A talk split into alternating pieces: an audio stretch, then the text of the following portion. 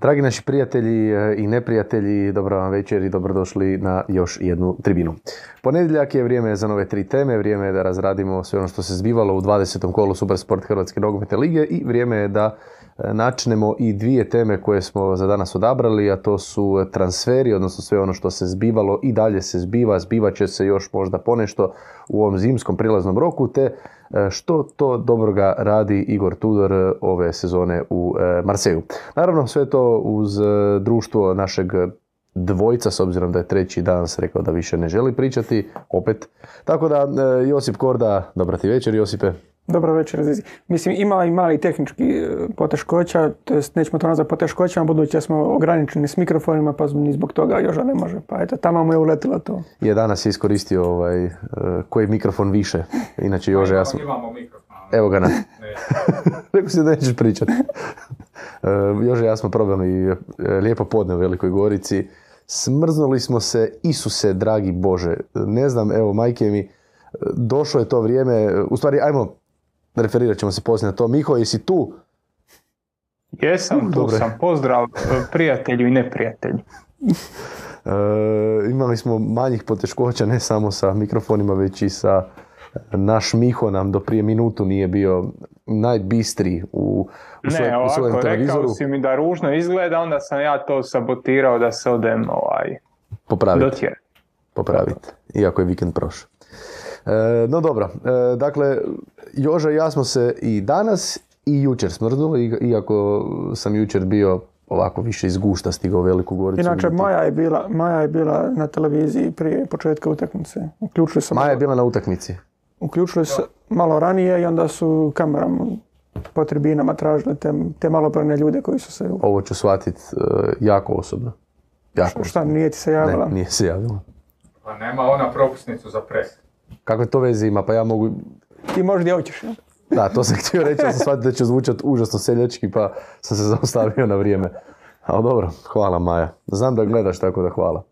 E, da, e, mi smo se evo rugali e, u redakciji, mislim rugali, nismo se rugali, ali je došlo na naplatu kao, joj vidi ovaj jesenski dio smo odradili, niti jednom se nitko nije smrznuo, možda jednom, dva puta nešto je bilo hladnije, tipa mogu se sjediti Hajduk Osijek, zadnje kolo, je to bilo zadnje kolo, ne predzadnje kolo prije, e, prije pauze za svjetsko prvenstvo, tad je u Splitu puhalo i padala je kiša i to sam mislio da je ono, ajme, ajme, koji užas, ovo ne može biti gore od ovoga, ali ovo je strašno. Prva, prva utakmica Gorica Varaždin, dobra, ajde, ok, to je još bilo. E, isti, isti taj vikend, e, šta, di sam bio taj vikend, u, u, Splitu, Hajduk Šibenik, vjetar, kiša, ajme, ne može gore od ovoga. Pa onda, prošli vikend, pretprošli, to jest Pula, minus 3 stupnja, ne može gore od ovoga, nema šanse da minus 3. Snimili, e, skoro sam rekao snimili potjeru, snimili tribinu i nešto cijelo vrijeme, prošli ponedjeljak je to bilo, cijelo vrijeme nešto gledam, nije mi nešto dobro, ko da mi se grče mišići, ne znam šta, šta mi je. Dođem doma, temperatura. U četiri jutra sam se probudio, morao sam ove lupocete pit. I opet misliš se ne može gore kada evo ti dođe ova koprivnica i majko Isuso, ono je bilo strašno ono je bilo strašno. Prije početka utakmice koliko minus četiri, real feel, e, puše ko da, ko da sutra nema. Mislim da, da je... U Zagrebu je puhalo isto, u Splitu je puhalo, nema di nije puhalo. Da, mislim da, da je Čurka bio rekao da je Koprivnica najgori osjećaj hladnoći od svih stadiona. Je, je, Ono, na, na, na otvorenom si i još, znaš, ono, tipa u Gorici si, ajde u onom zatvorenom si, pa ne možeš sjediti vjetar, možeš sjediti hladnoću.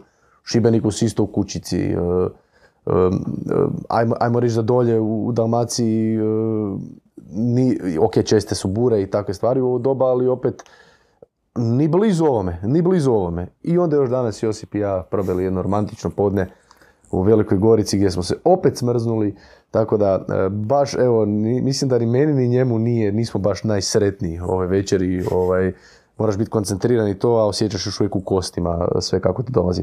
E, tako da na ovom vjetrovitom, e, hladnom 20. E, kolu Mogu li te prekinuti sekundu? Možeš? Uh, ušla mi, ušao mi led u kosti Zizi 72. Da.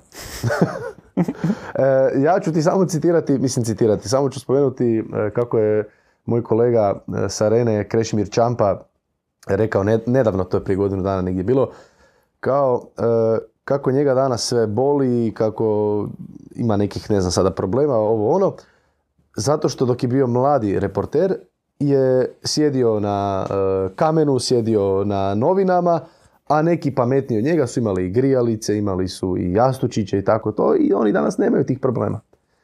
Tako da da. I oni danas direktori televizije, on komentator.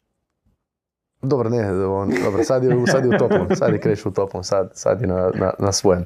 E, dobro, vjetrovito, prohladno, ne prohladno, ledeno 20. kolo je u stvari počelo već u Puli, iako sada baš razmišljam kako je bilo u Puli vrijeme, pokušavam se sjetiti, Svugdje je bilo vjetrovito. Tako da. ne pokušavam se sjetiti baš je li tamo baš bio ono olujni vjetar, ne mogu se, dobro, nema veze.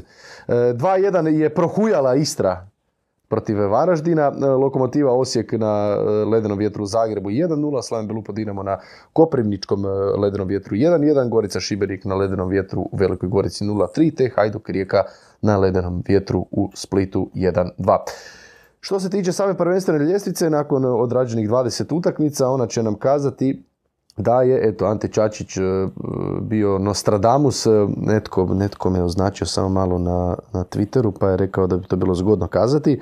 E, Dinamo 46, Hajduk 38, Osijek 34, Slaven Belupo 28, Istra Varaždin s ostalim 27, e, a što se tiče ovog donjeg dijela ljestvice, Šibenik 16 i hoće li me stišati ili neće Joža, Gorica 9 osvojenih bodova. E, da, pa evo, ajmo baš e, s tim dijelom krenuti, samo da, samo da to pronađem. E, netko me označio na Twitteru, kaže da bi bilo zgodno za danas baš odmah taj dio proći. Evo ga. Mhm. Samo Ne, ne polako. brini. Ne brini. Zizi, za stvari imaš toliko obavijesti na Twitteru. Da. Evo ga. A ja znam zapravo šta je rekao. Rekao je da, je, da ga ovaj bod čini bliže naslovu prvaka. E, Tako je, ne, a htio sam samo spomenuti osobu koja je to, koja, je, koja nas je Ali spomenula. nisam, pa da- znao, nisam znao da je postalo viralan Je, citat. kaže Boško Serdar, e, da li je Čačiću Gatara rekla da će Hajduk kiksati pa je rekao da bod u Koprivnici približava Dinamo tituli ili je samo lupio čisto da nešto kaže? Ovo bi moglo biti i fani pitanje za sutrašnju tribinu. Evo, pa evo Boško, e, tu smo za tebe. E, da, e, Slaven Dinamo 1-1, još jedna, e, da moramo pričati o tim vremenskim uvjetima, iako naravno e, e, sigurno se ne traži nikakav alibi ili ne znam što za lošu igru Dinama. E, travnjak je bio u užasnom stanju, baš zamrznut i točno u nekim situacijama si mogao vidjeti, na primjer, pogotovo kod šutalovih grešaka kojih je bilo, točno si mogao vidjeti da, da to nije, to nije teren, to nije, to nije zelenilo, to nije ono na što su možda oni navikli više na tipa uređenim travnjacima. Ono je stvarno bilo, ono je stvarno bio led zamrznuti i vidjeli smo i, i u drugoj minuti su se poskliznuli Perić i Šutalo i baš je bilo jedno baš ono e, ledenjača. Tako da i to je sigurno imalo e, svoj dio, ovaj, svoju ulogu, ali Dinamo opet bez ičega. Drugo polovrijeme, jedan udarac samo je uputio prema golu Čovića. Da, ja mislim Dinamo nije, nije krenuo baš u nastavak sezone toliko uvjerljivo. Dobro, to što kažeš kakav je teren bio, to je sigurno utjecalo. Mislim, osim tog klizanja, nikad ne možeš ni zbog vjetra znati ko- kako će lopta promijeniti smjer, kako će se odbiti od tog ledenog, ledene površine, ali ono, na kraju je to rezultiralo utakmicom koja je užasno puno imala loptu u zraku gdje se preskakala nekakva igra, čak ne toliko možda ni dugim loptama koliko je išla ono, više po zraku. Ne mora to biti duga lopta, ali nije, nije išla baš te, tečno po tlu.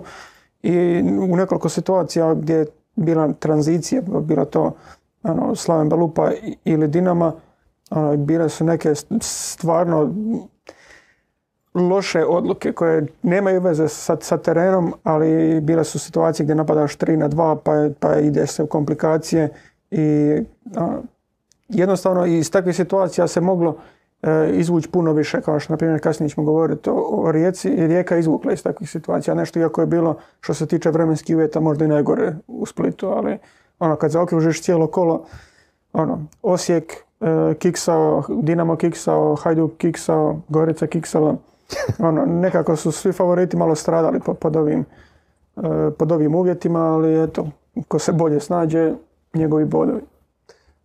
da, baš, baš taj fenomen je bio zanimljiv tijekom cijelog kola. Imam osjećaj da se igralo puno više po zraku nego što, na primjer, bi očekivao čovjek da će se igrati po zraku. Zašto? Joža i ja smo o tome jedan put pričali, ali ne samo s Jožom, pričao sam s više ljudi i kad sam bio na praksi za licencu, to, to sam iskusio iz prve ruke. E, dečki, profesionalni igrači, neprofesionalni, ovi koji su na putu da postanu profesionalni. Znaš, kad imaš taj vjetar uvijek imaš alibi i e, imaš malo vjetra, onda napucaš dugu, pokušaš pogoditi dijagonalu i znaš ako slučajno promašiš da uvijek možeš reći a jebi ga vjetar. I to se često događa da baš na najvjetrovitijim utakmica imaš toliko puno dugih lopti jer igrači nekako svjesno ili posvjesno imaju alibi da ih odigravaju. Ako promašiš niko te ne može vikat, a ako pogodiš super junak si osvojio si 50 metara prostora i to je nešto što se često događa, zapravo ja sjećam se kad smo radili da smo jedan isto diskutirali o tome ono, koji vrag, zašto napucavaju duge lopte, a, a vjetar je. onda kasnije u tim nekakvim razgovorima shvatiš da je to, a svede se na pravilo. Da, mislim i psihološki da to dosta utječe, jer tipa, mislim da, da je i Kvržić bio u jednoj situaciji uh, kad je prolazio, onda je bio komentar kao ono vjetar mu puše u prsa.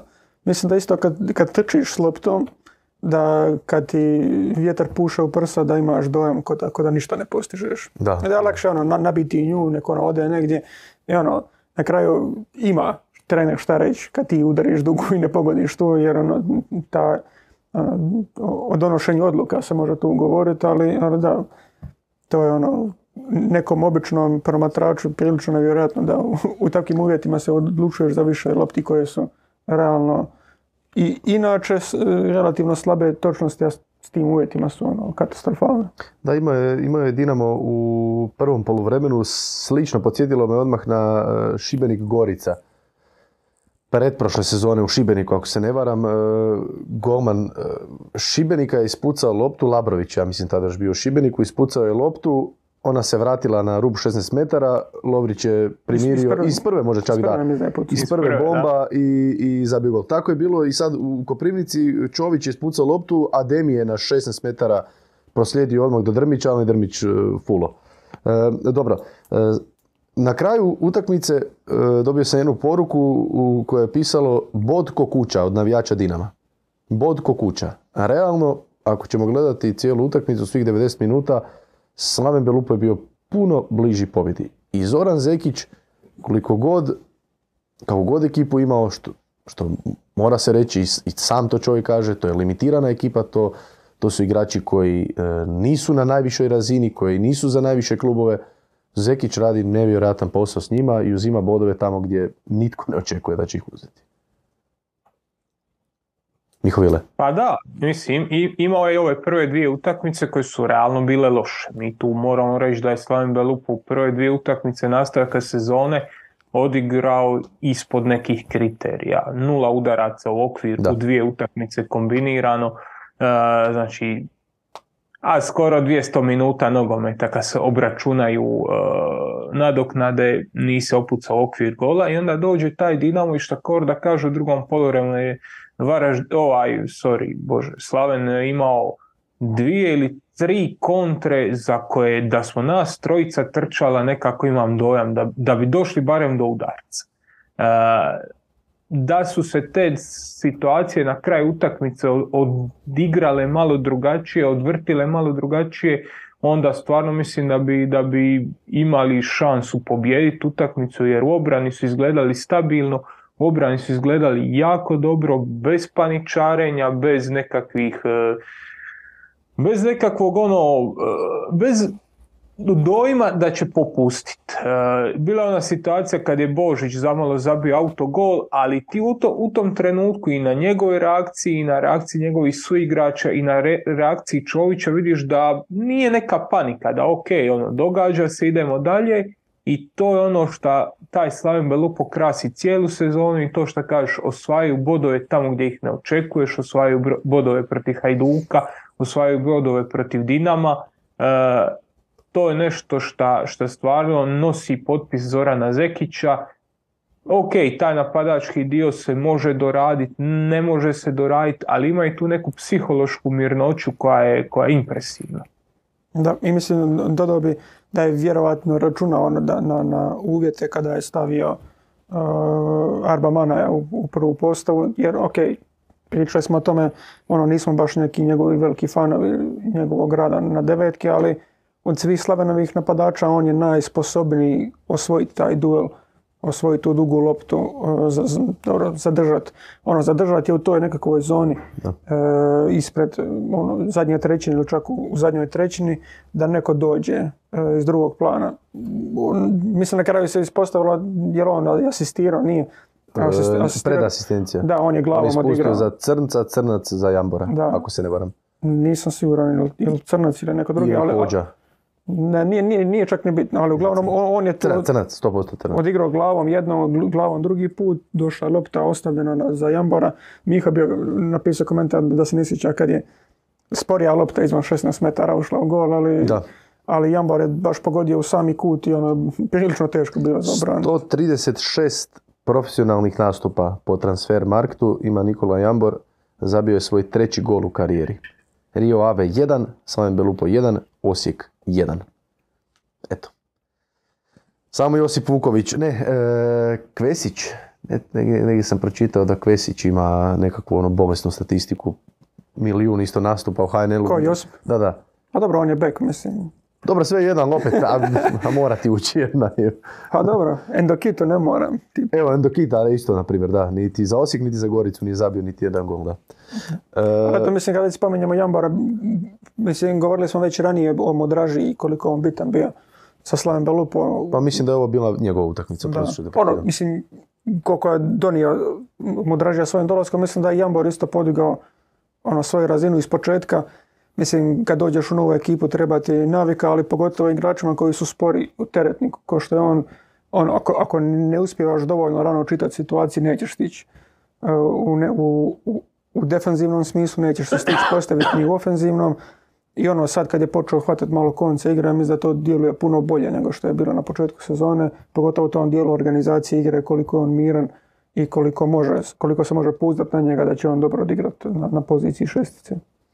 E, Odmah je, naravno, nakon e, utakmice, nakon kiksa Dinama, što realno je, e, evo odmah imamo jedno pitanje vezano za to. Zagorec pita pozdrav svima, da li ova očajna predstava Dinama pokazuje da su igrači počeli bu- bušiti trenera? Toliko glupih grešaka i nezainteresiranosti za nogomet nisam već dugo vidio kod Dinama. Hvala. Miho, Pa mislim, mislim da ovo što je rekao već dugo nisam vidio glupe greške. Ne, ne bi ja to okarakterizirao kao nezainteresiranost, ali Dinamo, a on biti objektivni, je i ovoj sezoni, ovoj e, jesenskoj polusezoni odigrao hrpu utakmica gdje to nije bilo dominantno i to nije bilo sad ne znam nija šta, ali pobjediš.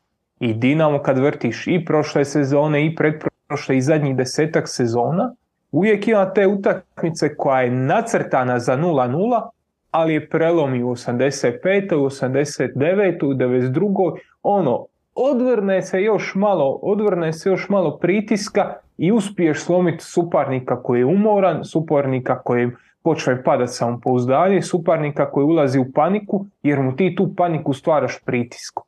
Ovaj put nije bilo tog pritiska kod Dinama. Ja nisam vidio ovaj put i to je ono što razlikuje ovaj kiks recimo od nekih koji su se prije događali. I zato ne, ne mislim da je bušenje, apsolutno ne mislim da je bušenje, ne mislim da, da igrači svjesno igraju protiv ikoga, a, nego mislim da je, da je ovo momčad koji ima nešto malo manje samopouzdanja nego što je imala ona Bjeličina, recimo, kad su te Bjeličine 1-0 pobjede išle leva leva, to nije, nije bilo uopće sporno. Kad je 0-0 i 80 minuta, znaš da će ga Dinamo zabiti do kraja.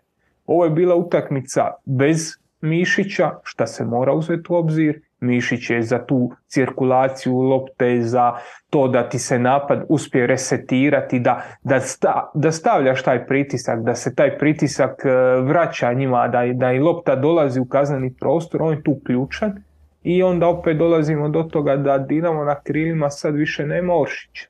Nema nekoga ko će jedan na jedan stvoriti prednost, ko će zabiti sa 20 metara i na kraju kraja nema nekoga čijeg se ti udarca sa 20 metara e, bojiš. Jer kad Ošić uđe s lijeve strane, kad se izbaci na desnu nogu, ne reagira samo njegov e, čuvar. Još reagiraju tri igrača i onda se možda tu otvori prostor nekom drugom, ako već Ošić neće zabiti. Tako da ono, iz te perspektive to su dva jako, jako bitna izostanka. Petković se je vratio, ali Petković je isto van ritma, tako da ono, mi pričamo o tri praktički najbitnija Dinamova igrača iz onih proteklih dijelova sezone i prošle sezone i one tamo, tako da to se treba uzeti u obzir. Ja to ne bi nazvao bojkotom, ali da se naziru nekakvi problemi u tome, prvi put nakon hrpe vremena, to se mogli primijetiti. E, da, e, s druge strane, Slaven Belupo je ostao bez jedne ključne violine u ovom pohodu na Europu, pohodu na četvrto mjesto, pohodu na kup možda. Zašto ne, otvara im se ok ždrijeb, mislim da je Slaven sa Rudešom u, u, u, u, u, ovaj, u četvrtom finalu, ovaj, e, mislim da je. I što je, što, gdje su favoriti, ipak riječ je o kogo god Rudeš dobro stavio u druge ligi, opet riječ je o prvoligašu i koji dobro stoji, koji dobro igra, koji ima dobrog trenera. Otvara im se dakle puno toga do kraja sezone. Ostali su bez Kvržića koji je, barem što se mene tiče, bio možda i najključniji čovjek Slaven Belupa u dosadašnjem dijelu sezone.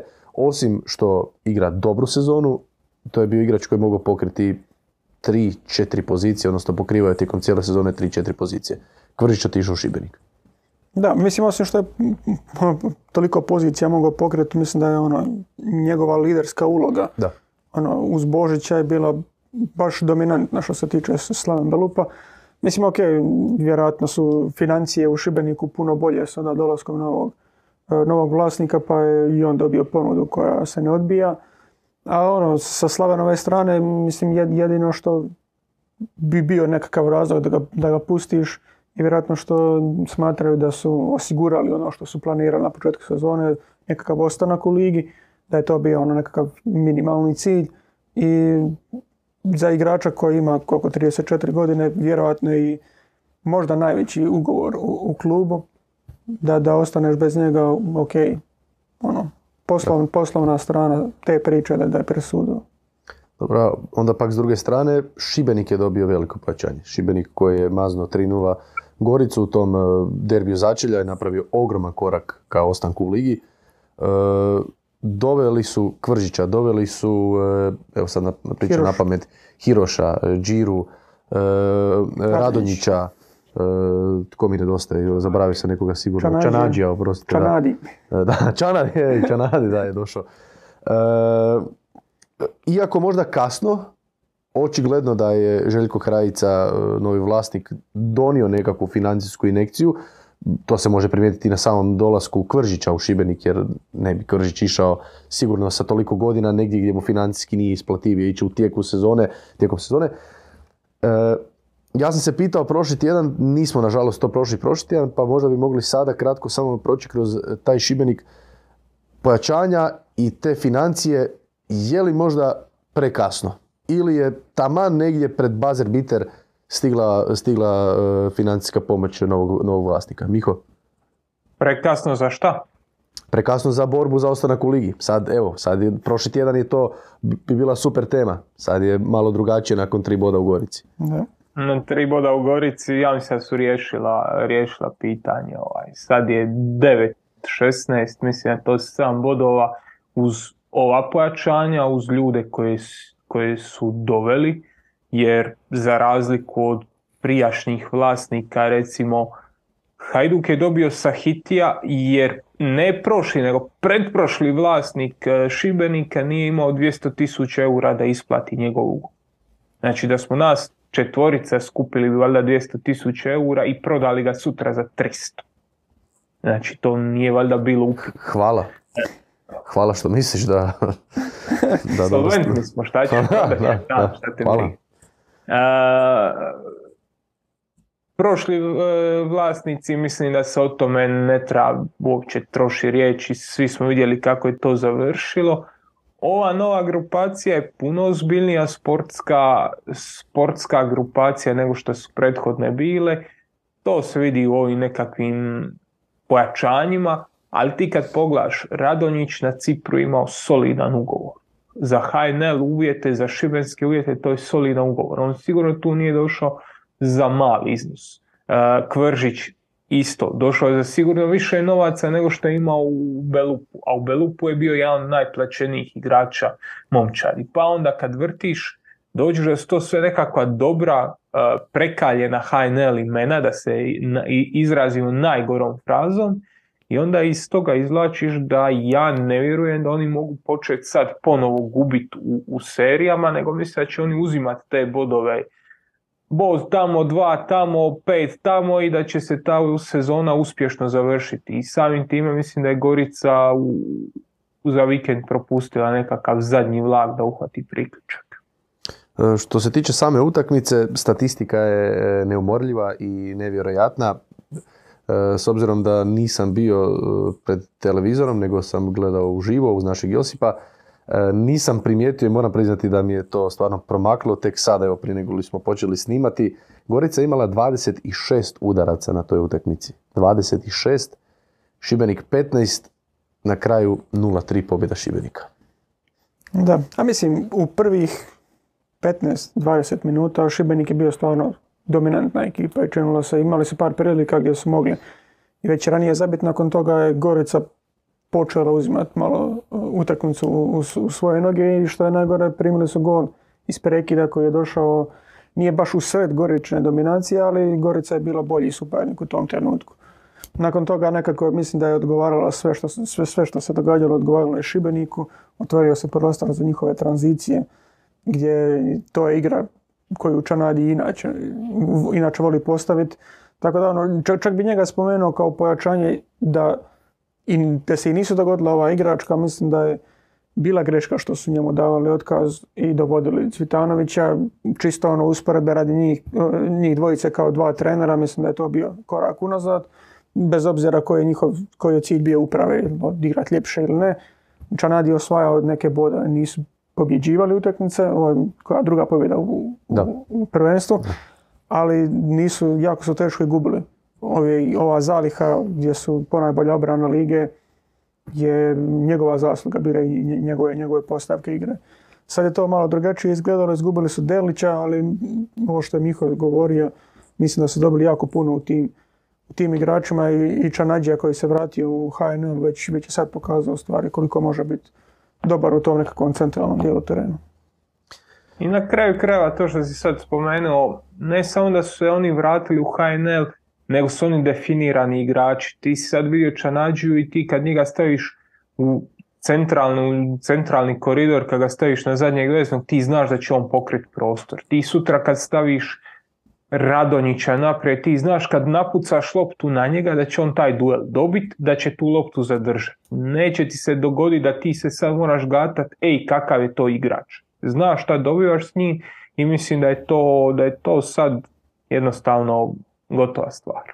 Da, i mislim, ranije smo bili govorili kao ono Šibenik da, da će biti ekipa koja ispada, ali dosta se stvari promijenilo e. koje, utječu na, na tu odluku. Ne, ne, ne bi više čak, ono, ok, da je, da je Gorica pobjedila tu utakmicu, vjerojatno bi još uvijek smatrao možda da je, da je Šibenik bliže tome, ali sa ovim ovom promjenom kadra koju Šibenik e, sad ima, mislim da je da imaju dovoljno da ostanu I promjena atmosfere na kraju krajeva i ti igrači koji su tu, Lovre Rogić recimo, jedno je kad ti ne dobiješ plaću mjesecima pa braniš, a drugo je kad si ti nakon ovog svega dobio sad neke novce što ti je klub dužan, ti isto imaš malo više radnog elana nego što si ima prije i to, to je neizbježno, to je ljudski, tako da ne samo igrači koji su došli, nego i ovi koji su tu u klubu, mislim da ovi sad desetak dana će malo sretnije trenirati nego, što je to bilo prije mjesec dana recimo. Da, e, vidiš, zato, zato je ova tema, e, zato sam ih htio otvoriti prošli tjedan, ali smo se malo previše bili ovaj, zadržali na nekim drugim stvarima, pa sad ima totalno drugačiji smisao. E, Gorica je sa ovim novim pojačanjima odradila pripreme. Oni su zajedno već mjesec, mjesec i pol, dva, neki jesu tu, neki su malo prije došli, neki poslije. I sada je to prošli tjedan, sad bi ja rekao da je li to prekasno za Šibenik da dovede igrače sada, pa dok se oni svi uštimaju, dok, se, dok sve se to ukomponira. Kvržić koji je došao dva dana prije, čini mi se utakmice protiv Gorice, odmah igra u prvoj. A Gorica koja je dva mjeseca, ajmo, ajmo reći, gradila ovu ekipu s novim trenerom, prošla pripreme, prošla apsolutno sve, nije zabila gol zadnjih šest utakmica. Znači prve četiri u 2023. i još dvije u 2022. Znači bez gola nije problem, čak e, igra, ne znam, ne idete, nije, nego jednostavno ne- nema ničega. Da, mislim, bila je u onoj našoj utakmici tjedna i grafika koja pokazuje koliko je Gorica neučinkovita kad dođe ispred gola, ali ono, na, na stranu to, ti, ti si sad spomenuo, na okupu su, vam reći, dva mjeseca, ok, prvu utakmicu nisu mogli igrati, ali nije, nije bitno. Da. Me, meni opet djeluje kao da e, Sopić nema jasan plan kako, kako igrati, jer mijenjati formacije e, ono, sad neću reći toliko često jer nije se dogodilo toliko utakmica, ali mijenjati formacije s nekom ekipom, miješati te neke ono, pozicije igrača, to, to, to mi baš i nije nekakav signal da, da se jasno ušlo ono, s nekom idejom kako... E pa to, to sam i mislio. Da. Dva mjeseca priprema i stalne rošade na početku nastavka prvenstva. Da, mislim, utakmica protiv Šibenika izgledala je kao da Gorica uopće nema nekakav mehanizam kako izaći iz svoje, svoje ono, defenzivne trećine prema gore. To su na kraju bile lopte, ne znam, koje, koje nabijaju dva stopera koje idu direktno na, e, na, na e, napadače. Matavž, mislim, nije mogao doći ni do jedne. Čak i da dođe do jedne, opet nemaš dovoljno blizu e, svoje suigrače da nekome ostaviš. On sigurno ne može zadržati te lopte same. Steen Warden realno mislim je djelovao kao da nije više igrač za prvoligaški nogomet i već smo u pr- prošle, mislim, ili pretprošle kad je to bilo, govorili o, o Prširu kao opciji na šestici, da je to njemu, za mene on je koplje iznad svih ostalih igrača u Gorice kada igra šesticu i imali smo čak u ovoj utakmici isto u drugom poluvremenu kada je, kada je malo spušten, kada je više dobio e, loptu u noge, koliko je Gorica bolje djelovala. I ono, sve te nekakve stvari ne, ono, nekako mi je nedefinirana Gorica. Još uvijek ka- kao da se traži, kao da te pripreme nisu iskorištene najbolje što su mogli. Da. Da, Krizmanić na beku, Da, mislim, eto, to mi nikad neće biti jasno. na primjer, ja ne znam gdje je Keita nestao. Znači, Keita se uopće nije pojavio u nastavku sezone. Za mene Keita bi trebao biti prvi izbor na tom lijevom beku. Ok, sad je li on imao loših utakmica, naravno da je, ali mislim da Ispred Gorica, Krizmanića sigurno. da Gorica nema boljeg lijevog beka od, od Kejte. Da, Krizmanić, Krizmanić je stoper i jednostavno trošiš i njegovo i samopouzdanje i kvalitete koje možda bi mogao imati na, na, na poziciji lijevog stopara, na ulozi, na ono, roli koja realno nije dizajnirana za njega. E, Mene zanima jedna stvar, a to ću morat pitati Jožu, jer me stvarno zanima, e, šta je s Frukom? Ozljeda. Vraća se sad za ovaj. Aha, ok, dobro. Vraća se, kaže Joža. Da, ok. E, e, uglavnom, e, dan derbija, e, dan D, jedan je bio taj na, na dnu, a drugi je bio, pa, nije baš skroz na- vrhu, s obzirom da, s obzirom na više riječki ovaj, kut gledanja. Hajduk Rijeka opet vremenski uvjeti su bili takvi kakvi su bili. Ovaj, to je bila i naša utakmica tjedna, pa evo Miho, e, jesi li pogodio sve što si prognozirao u e, utakmici tjedna? Pa, pogodili smo neke stvari. Pogodili smo, pogodili smo u čemu će biti problem i pogodili smo i nismo baš prognozirali kako će ovaj, koji će ishod biti, ali naglasili smo to koliko je e, riječka kontra, koliko je postala drugačija kad se sad temelji na Friganu i na Antoniju Marinu.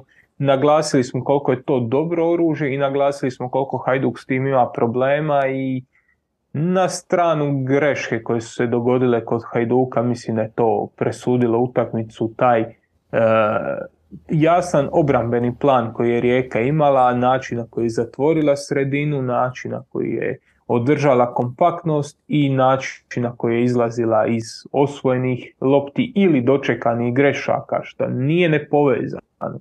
Znaš, nisu te greške se dogodile same od sebe, nego su isprovocirane manjkom rješenja i, i svime šta već ide kad ti suparnik dobro uh, odigra obran. Uh, nije, nekako nije neočekivano da, da Hajduk gubi utakmice na ovaj način. Ako se vratimo na, na utakmicu protiv uh, Istre, nije sad, nije, nije otkrivena topla voda. Znači, vidjeli smo na toj utakmici da Hajduk ima neke probleme u igri, da Hajduk teško otvara tu međuliniju, odnosno da je ne pokuša otvoriti. Znači da Hajduk više, a dvije godine je to radio, Hajduk je konstantno tražio Livaju između stopera i zadnjih veznih. Livaja se spusti, tu primi, okrene se, primi, proigra, primi dribling nekakav, dupli pas i traži se završnica. Sad se završnica traži preko bočnih pozicija, ubačaj u sredinu, stoperi ulaze prema veznim, vezni odigravaju široko na bokove i onda bokovi igraju unutra. To je špranca, nema više ilivaju među liniji i to se osjeti na, na, na tečnosti igre. Back to you. uh, ok, uh, vidjeli smo uh, Sergeja, to jest uh, priča je ovaj, prije same, samog početka utakmice na ulasku u stadion. Da, nisam bio, ali, ali sam čuo priče. Igrači Rijeke više nisu oni što, ono što su bili u prvom dijelu sezone. Pogubljeni, preplašeni, tu su gdje jesu, je li to dobro, nije, u većini slučajeva nije, očigledno da stvari nisu funkcionirale dobro. Priča je sada takva da sam izgled igrača Rijeke, sam stav igrača Rijeke da su potpunosti promijenio. To je sasvim sigurno zasluga i Sergeja Kirovića. Pa da, mislim da je on, e, čak i dok je u HNL-u bio, da, da, da se moglo ono, znat koliko je men management važan dio njegovog, njegovog trenerskog posla, pa mislim on je trener koji je Kiki Lovrića doveo do toga da Kiki Lovrić postane to što je, što je postao. Prije toga on je bio talent i, i te fizičke stvari koje ima ono, u smislu udarca su postojale, ali trebalo je srediti tu glavu. Jakir je, Jakir je u tome uspio i nije, mislim, Kiki jedini igrač s kojim je to Jakirović uh, uspio. Na kraju, Rijeka je očito uspješno odstranila te nekakve igrače sad, ok, nisu ih u potpunosti uh, makli, nije, nije toliko ni bitno, neki padaju i liječničke preglede, E, kad pokušaju naći drugi klub, ali kad si, kad si maknuo igrača poput e, Vrančića, e, Pavlovića, dobro, Halilović nije bio toliko ni važan protimac, ali ono, takve nekakve igrače od kojih nisi dobivao ono što si mislio da ćeš dobiti, nego si sada vratio, dobro, nisi vratio, ali Niku Galešića si stavio u prvu postavu, dobio si Dilavera da ti vodi tu obranu, dobio si nekakve figure i prema naprijed. Miho je naveo Antonija Marina.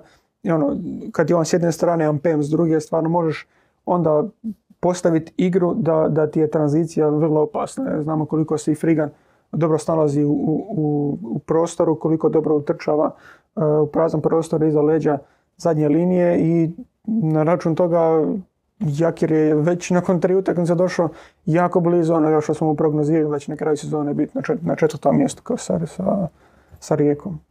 Da, e... Ovo je Korda dobro, dobro već spomenuo. E, jedno je kad ti imaš recimo Vrančića kojeg igrači htjeli ili ne htjeli. Gledaju ko nekakav uzor, ko nekakvog vođu koji trenira na pola snage ili ne trenira uopće. Krag on je lik koji igra u Premier ligu. Za većinu njih će to biti nedosanja ni san. Njegov primjer će prati drugi. Ako on nije ozbiljan, onda ni oni ne imaju, imaju luksuz ne biti ozbiljni. A kad dovedeš Dilavera koji gdje god igrao bio je taj lider koji je bio jednostavno prirodni je lider, vođa je, nameće se ko vođa i ima taj stav i rada i, i, i svega što ide s tim. Mislim da, da to pokreće neke mlađe igrače jer ono, sad vidiš i, i Hođu i Frigana i Ampema koji izgledaju samopouzdanije, koji izgledaju spremnije, koji izgledaju fokusiranije. Mislim da je to, da je to jednostavno neodvojivo od, od čitavog okruženja. Ako imaš te nazovi zvijezde koje te povlače dole ili ako imaš nekakve starije lidere koji te guraju prema naprijed. E, da, situacija na prvenstvenoj ljestvici nakon, ova, nakon ovih prvih par uvodnih kola, Rijeka i Istra su osvojili najviše bodova, sedam, u prve tri utakmice, a Rijeka je stigla na 22, te sada imaju i Rijeka je lokomotiva 22, odnosno pet manje od Istre i Varaždina, šest od Slavena, a ostalo još 16 kola do kraja. Tako da sve ono što smo stvari pričali ranije, da Rijeka će se još boriti za Europu, to je to, to je i dalje, i dalje su tu. A e, kao što postoje, bilo je pitanje vezano za Dinamo i unutarnje probleme, ovaj, naravno kada situacija nije dobra odmah e, postoje razno razne teorije zavire, pa eto Sulejmanijev pokušaj nas pita e, smatraju li da smatraju li da u Hajduku postoji neki unutarnji problem za kojeg javnost ne zna, te djeluju li njima igrači Hajduka nezainteresirano na terenu, gotovo pa identično pitanje. E, iskreno, meni ne djeluju nezainteresirano. Ti ne možeš reći da Hajduk, ono što smo pričali kod Dinama, nije to sigurno, nije nekakva svjesna, svjesni bojkot. To ja mislim da se rijetko, rijetko, rijetko kad događa u, u, u, klubovima. To se događa na nekakvoj podsvjesnoj razini. Vidjeli smo što se igračima u e, Osijeku dogodilo kad je Bjelica bio tamo, tako da to kod Dinama možda ima nekakav oblik da to nije, vidi, ajde da se ne lažemo, Ante Čačić može biti dobar ili loš trener, ali Ante Čačić sigurno nije Bjelica i nema isti motivacijski utjecaj na igrače kao što je imao Bjelica. Bjelica je imao hrpu loših utakmica. Hrpu utakmica u kojima je Dinamo izgledao tu negdje sa suparnikom 50-50 posjed lopte, četiri udarca, ali igrači znaju ako bude kiks da se i utorak i sredu i četvrtak trči, a ne trči se i onda upale još od onog, sjećaš se onog Varaždina kad je bio, kad je bio Kiks, eh, kad je Varaždin prvi put bio, pa kad je bilo nakon, čet, nakon 4-0 pobjede protiv Atalante. Mislim da je to bilo par dana poslije od Varaždina kojemu je to prva pobjeda bila.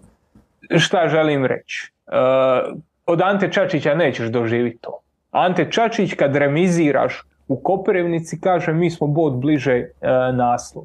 I to su različiti stilovi i to utječe na nekakav mentalitet, jer Ante Čačić uđe u ligu prvaka, znači opet ja tog trenera cijenim više nego što ga vjerojatno većina ljudi cijeni, bile, već smo mi o tome pričali dovoljno puta, ali on u Ligi prvaka ponovo priča o učenju, o, o školi, o tome da je Dinamo, da je čas biti tu, što sve je istina. Ali to je drugačiji mentalitet od onog kojeg je pokazivao recimo Bjelica, od onog kojeg je pokazivao i Zoran Mamić ako hoćeš. Tako da ono, tu taj, kad kaže čovjek nezainteresiranost, ne mislim da je postala kod Dinama nezainteresiranost, nego da postoji taj manjak tog impulsa koji je prije postojao da u zadnjih deset minuta ono još zavrneš, zavrneš ritam, ali ja to ne mogu u glavi odijeliti od izostanka Oršića, od izostanka Petkovića i Mišića. Kod Hajduka ja uopće nemam dojam da je postala nezainteresiranost. Nije, po, nije problem da neko u Hajduku ne želi ili da odigrava nešto na pola snage ili da u zadnjih deset minuta ne steže koliko može stezati. Hajduk je u zadnjih desetak minuti čak nešto je odigrao. Stvorio je neke situacije prema naprijed. Znači, nije stvar u voljnom momentu. Stvar je u opcijama koje se otvaraju na terenu.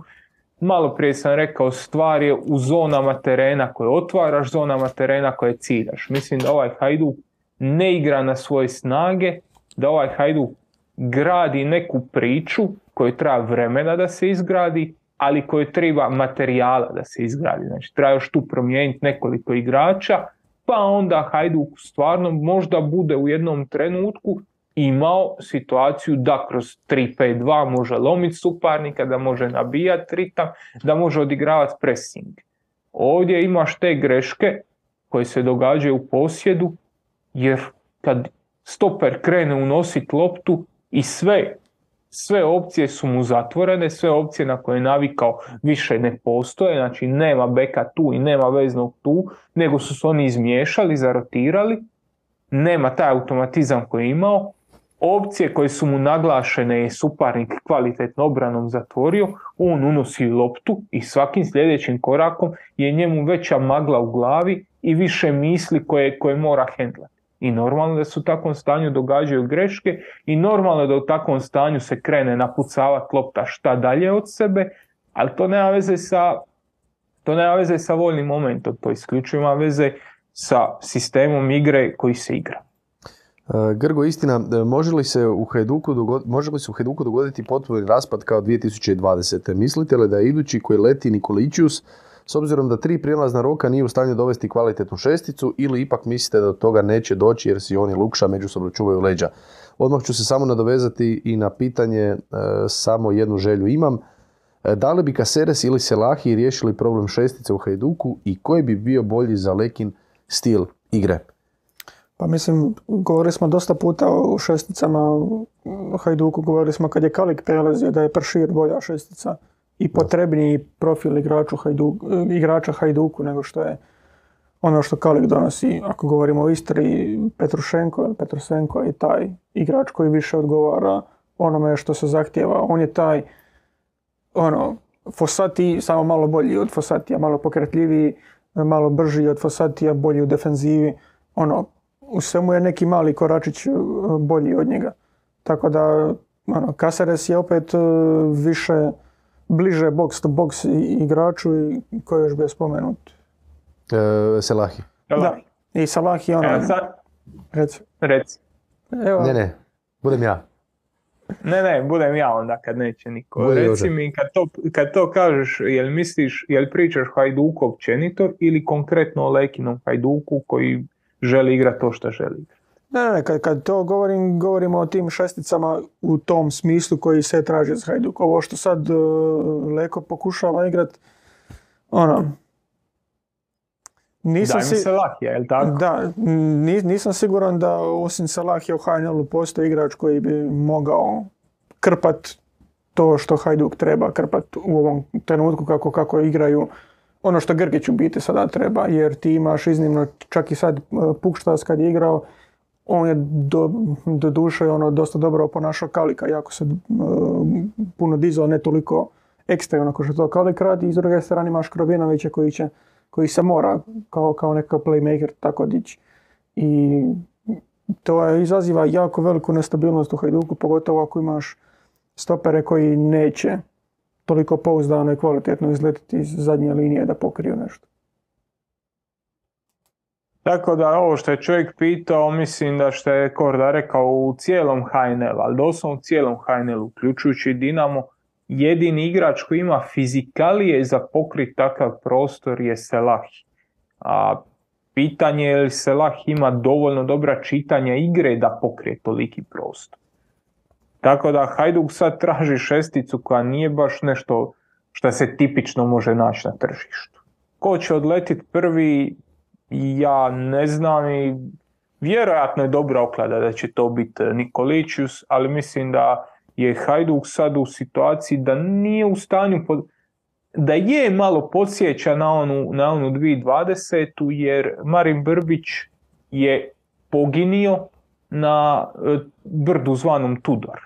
On je ostao uz njega i morao, ali nije imao izbora, nije, ga, nije mogao i njega smijeniti pa krenuti iz početka. Isto tako kao što ni Jakobušić ne može baš smijeniti sad Leku za dva mjeseca i reći a jebi ga falili smo. Da, to je je, brdo na kojem se umire i je, to je taj ili kapitalac. će biti dobro, ili će biti dobro ili, ili ide s njim. Da, mislim, to je taj kapitalac, jer ti si imao Valdasa na klupi s kojim si imao prilično ok rezultate. Ne, ne treba ništa rezultatima. Sad o igri, kad neko očekuje neku rapsodiju, to sad ovisi kakvu igru ti očekuješ od toga Valdasovog Hajduka. Poslije njega si kao caretakera ili ono, privremenog trenera stavio Karoglana koji je također imao rezultat, koji je imao preko 2,2 boda u Nije svojim. imao nijedan poraz. Da. Niti jedan poraz. I ono, ti si svjesno išao po nekog kapitalca, nekog hrvatskog trenera koji je sad, je Leko bio prvi izbor, lako moguće da je. Leko je taj profil trenera da, da bi bio nekog koga Hajduk baš ciljano želi. I to, to, je, to, to je taj tvoj all-in. To što Miha kaže, Brbiću je to bio Tudor. Leko je slična ta razina, razina trenera, bar što se tiče ono, percepcije u Hrvatskoj. Tako da,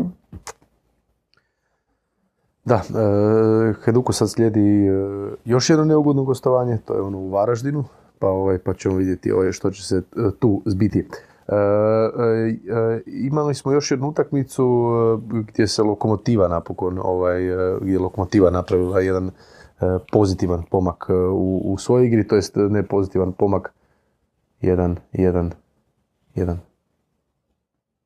Ovaj, Šta je? Aha, ba budem, imam, imam ideju, ne brini. Ne brini. Ne brini. E, ovaj, e, evo vidiš, sad me ome čovjek. E, da, lokomotiva, da. Lokomotiva je pobjedila Osijek drugi puta ove sezone, jednom pod Bjelicom, jednom pod Pomsom. I odmah možemo ići na pitanje Tomislava Amđića, e, Amidžića, isprike. E, pozdrav svima, može li netko pokušati objasniti što je bila namjera trenera Pomsa, jer očito je izmjenama u sastavu i sustavu pokušao nečime iznenaditi lokomotivu. E, zanimljivo, mislim da smo se toga dotakli već i, i prošli tjedan, e, malo o Osijeku smo pričali. E, događa se nešto totalno drugačije u Osijeku, od- pogotovo od kako je Bjelica otišao. E, Mile Škorić je nestao. Mile Škorić je na klupi. Od e, kapetana, vođe ekipe, reprezentativca do igrača na klupi. Mislite li da je to Pomsova neka ideologija, da je to neka njegov, neki njegov e, sustav, stil ili što već, ili je stvarno Osijek odlučio baš promijeniti iz temelja cijeli klub, ne samo igru, ne samo igrače, nego cijeli klub, cijelu neku politiku kluba, da se sve ono, ajmo reći, ajmo reći što se događalo pod Bjelicom, skuri, spali, a da se nastavi, da se krene u nekom drugom smjeru. Miho? Mm, iskreno ne znam. Nije, ima ljude s kojima mogu razgovarati o tome, nismo se čuli ovih dana, tako da ne znam nešto više nego što svi drugi znaju. E, moj dojam, bilo kakav, je da Mile Škorić u ovom trenutku ne donosi Osijeku ništa presudno. U smislu on može biti i dalje bolji stoper od oni su kliknuli na, e, na Barišića kao dugoročni projekt i mislim da će taj Barišić sad biti jedan od ključnih njihovih segmenata koji imaju za budućnost, jer ne možeš prodati Miju Caktaša, ne možeš prodati Ramona Mjereza, ne možeš prodati vjerojatno ni Lovrića, u nekoj budućnosti bližoj ili daljoj sa Mađarima koji očito traže ili nekakve redistribucije novaca koji su ulagali, znači traže nekako smanjenje tih ulaganja ili povećanje rezultata, ti ćeš mora prodat tu i tamo nekoga. Evo sad se prodao Beljo, Klein Hešle i e, Ivušić, koga ćeš prodati iduće godine? Barišić. Barišić je taj koji je iz te neke perspektive a, iz te neke perspektive budućnosti mislim da se njega isplati, isplati forsirati i nekako to je nešto što već možemo pratiti neki period vremena da se događa. Šta to znači za Milu Škorića? Ima li Mile Škorić neke druge, treće ili pete sukobe unutar kluba za koje mi ne znamo? Ja o tome ne mogu pričat, ali nije da tih sukoba je do sad falilo.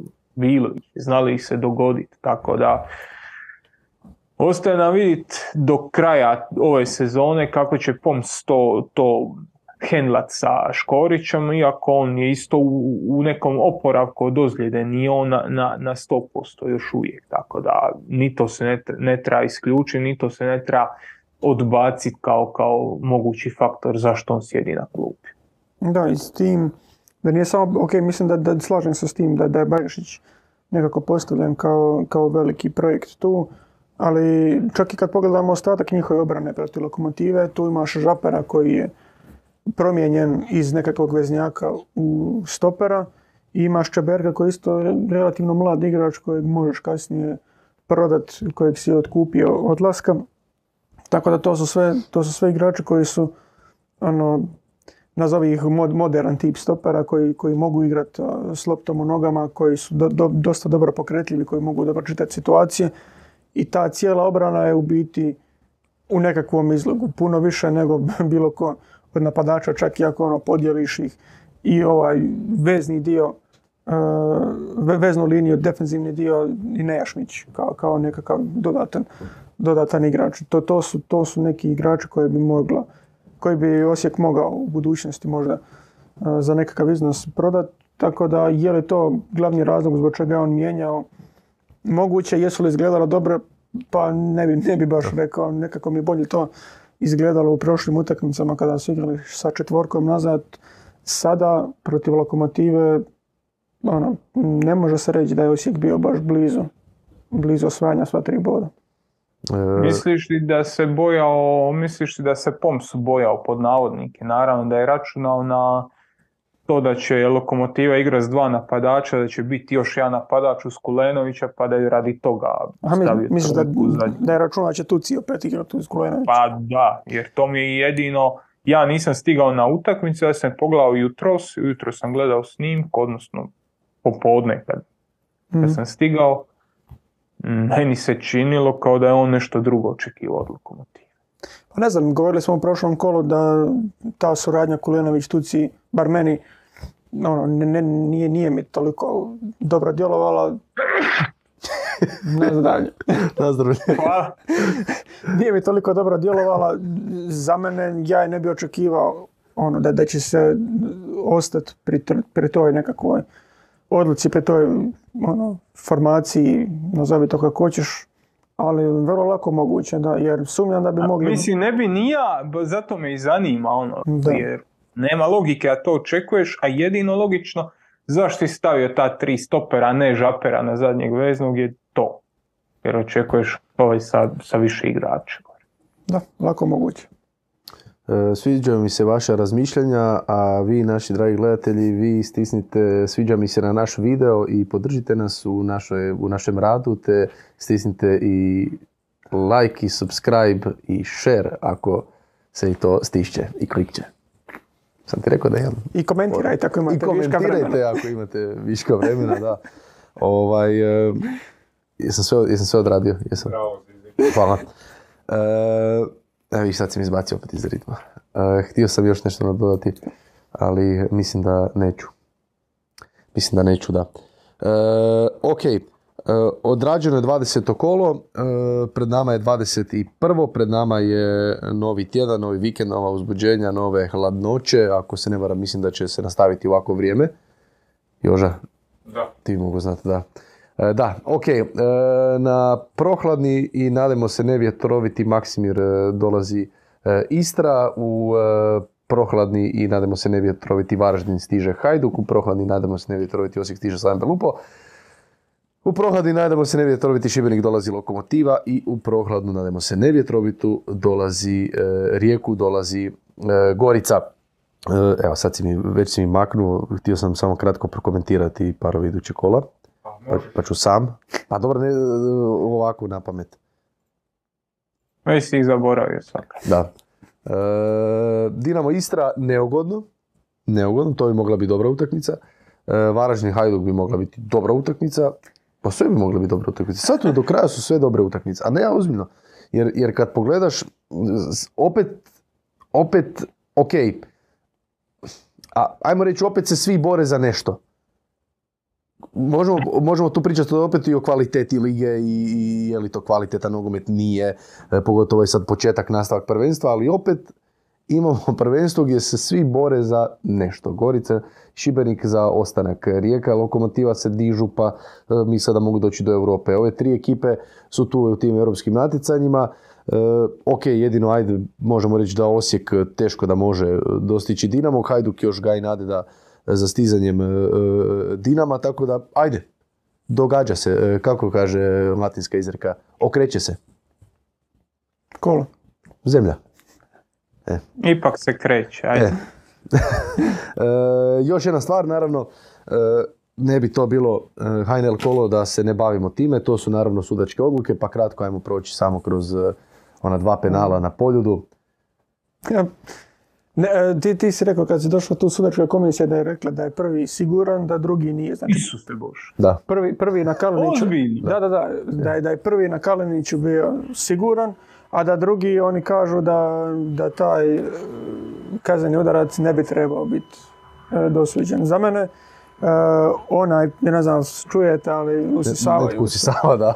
usisavaju. da. Uglavnom, za mene je prvi smiješan. Znači, ono na Kaleniću može bilo tko uletit uh, suparničkom igraču u liniju kretanja, pružit nogu maksimalno van svoje nekakve normalne putanje, zapet i past. I su, sudi se. Za mene je to apsolutno smiješno. I on je i krenuo padati prije što nikakav kontakt bio, on je bio spreman na sve to. I ono, za mene to nije kazneni udarac. A ono, ono drugo, ok, na snimci se vidi da je Galešić zakačio Livaju. Ok, to je on udarac, to, to je Da. kazneni udarac. Ali ovo prvo, i zato mi je Upravo pot- to. potpuno mi je nejasno kako su oni onda odredili da je prvo čisto, drugo, drugo ne. Upravo to. Znači, to objašnjenje je otprilike sve što je krivo sa hrvatskim nogometom, odnosno suđenjem hrvatskim nogometom. Znači, da napravimo nekakvu komisiju od 100 ljudi i da mu damo glasovat, ja mislim da taj prvi penal ne bi sudilo bar 70%. Meni to nije penal. U nekom normalnom svijetu ja to nikad ne bi sudio, e, bla bla bla, znači ja mislim da to nije penal i jasno mi je zašto VAR nije išao gleda da se, da se odmah nadovežemo i to. Jasno mi je zašto VAR nije. Sudac je jasno vidio kontakt, na VAR snimci bi isto vidio kontakt i vani u Njemačkoj, u Francuskoj, u Belgiji ga isto VAR ne bi zvao da dođe pogledat, ali uvjeren sam da to 90% sudaca vani uopće ne bi sudi. E, jednostavno loša odluka, a onda drugi penal koji je po meni čist je Livaja diže nogu, dolazi do lopte, u trenutku kad on dolazi do lopte, a dolazi prije nego suparnik, ovaj ga udara u nogu, mislim, teško može biti nešto, ono, nije mu slomio nogu, ok, nije bilo sad da je udarac bio ne znam koliko jak, ali u tom trenutku kad ti pokušavaš kontrolirat loptu, taj udarac i kako utječe na te.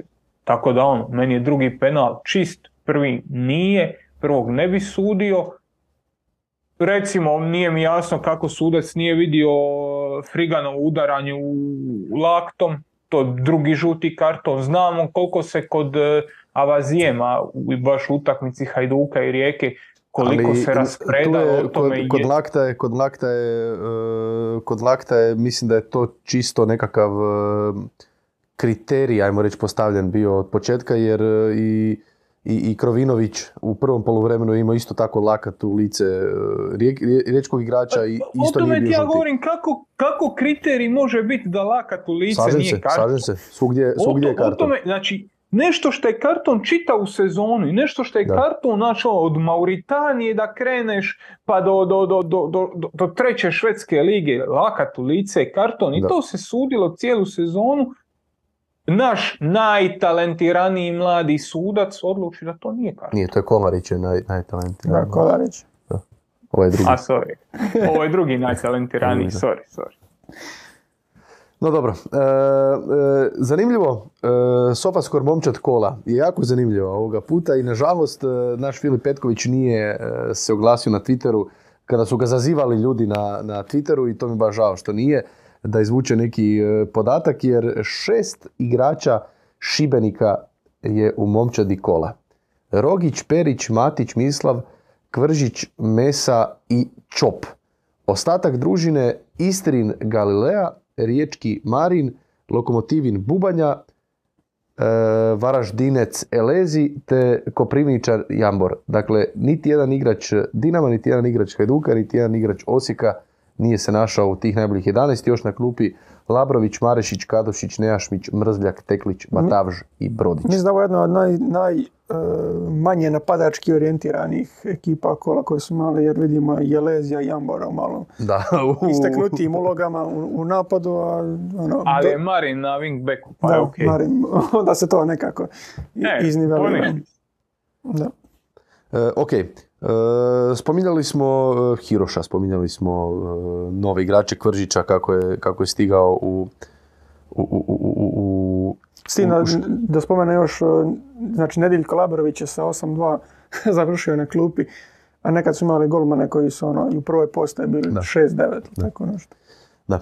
E, spominjali smo transfere, spominjali smo nove igrače, dolaske, odlaske, spominjali smo i Brbića, spominjali smo i Tudora, a naša druga tema će upravo biti večeras naš Tušo, Igor Tudor, koji sa Marseom radi pa doista nevjerojatne stvari.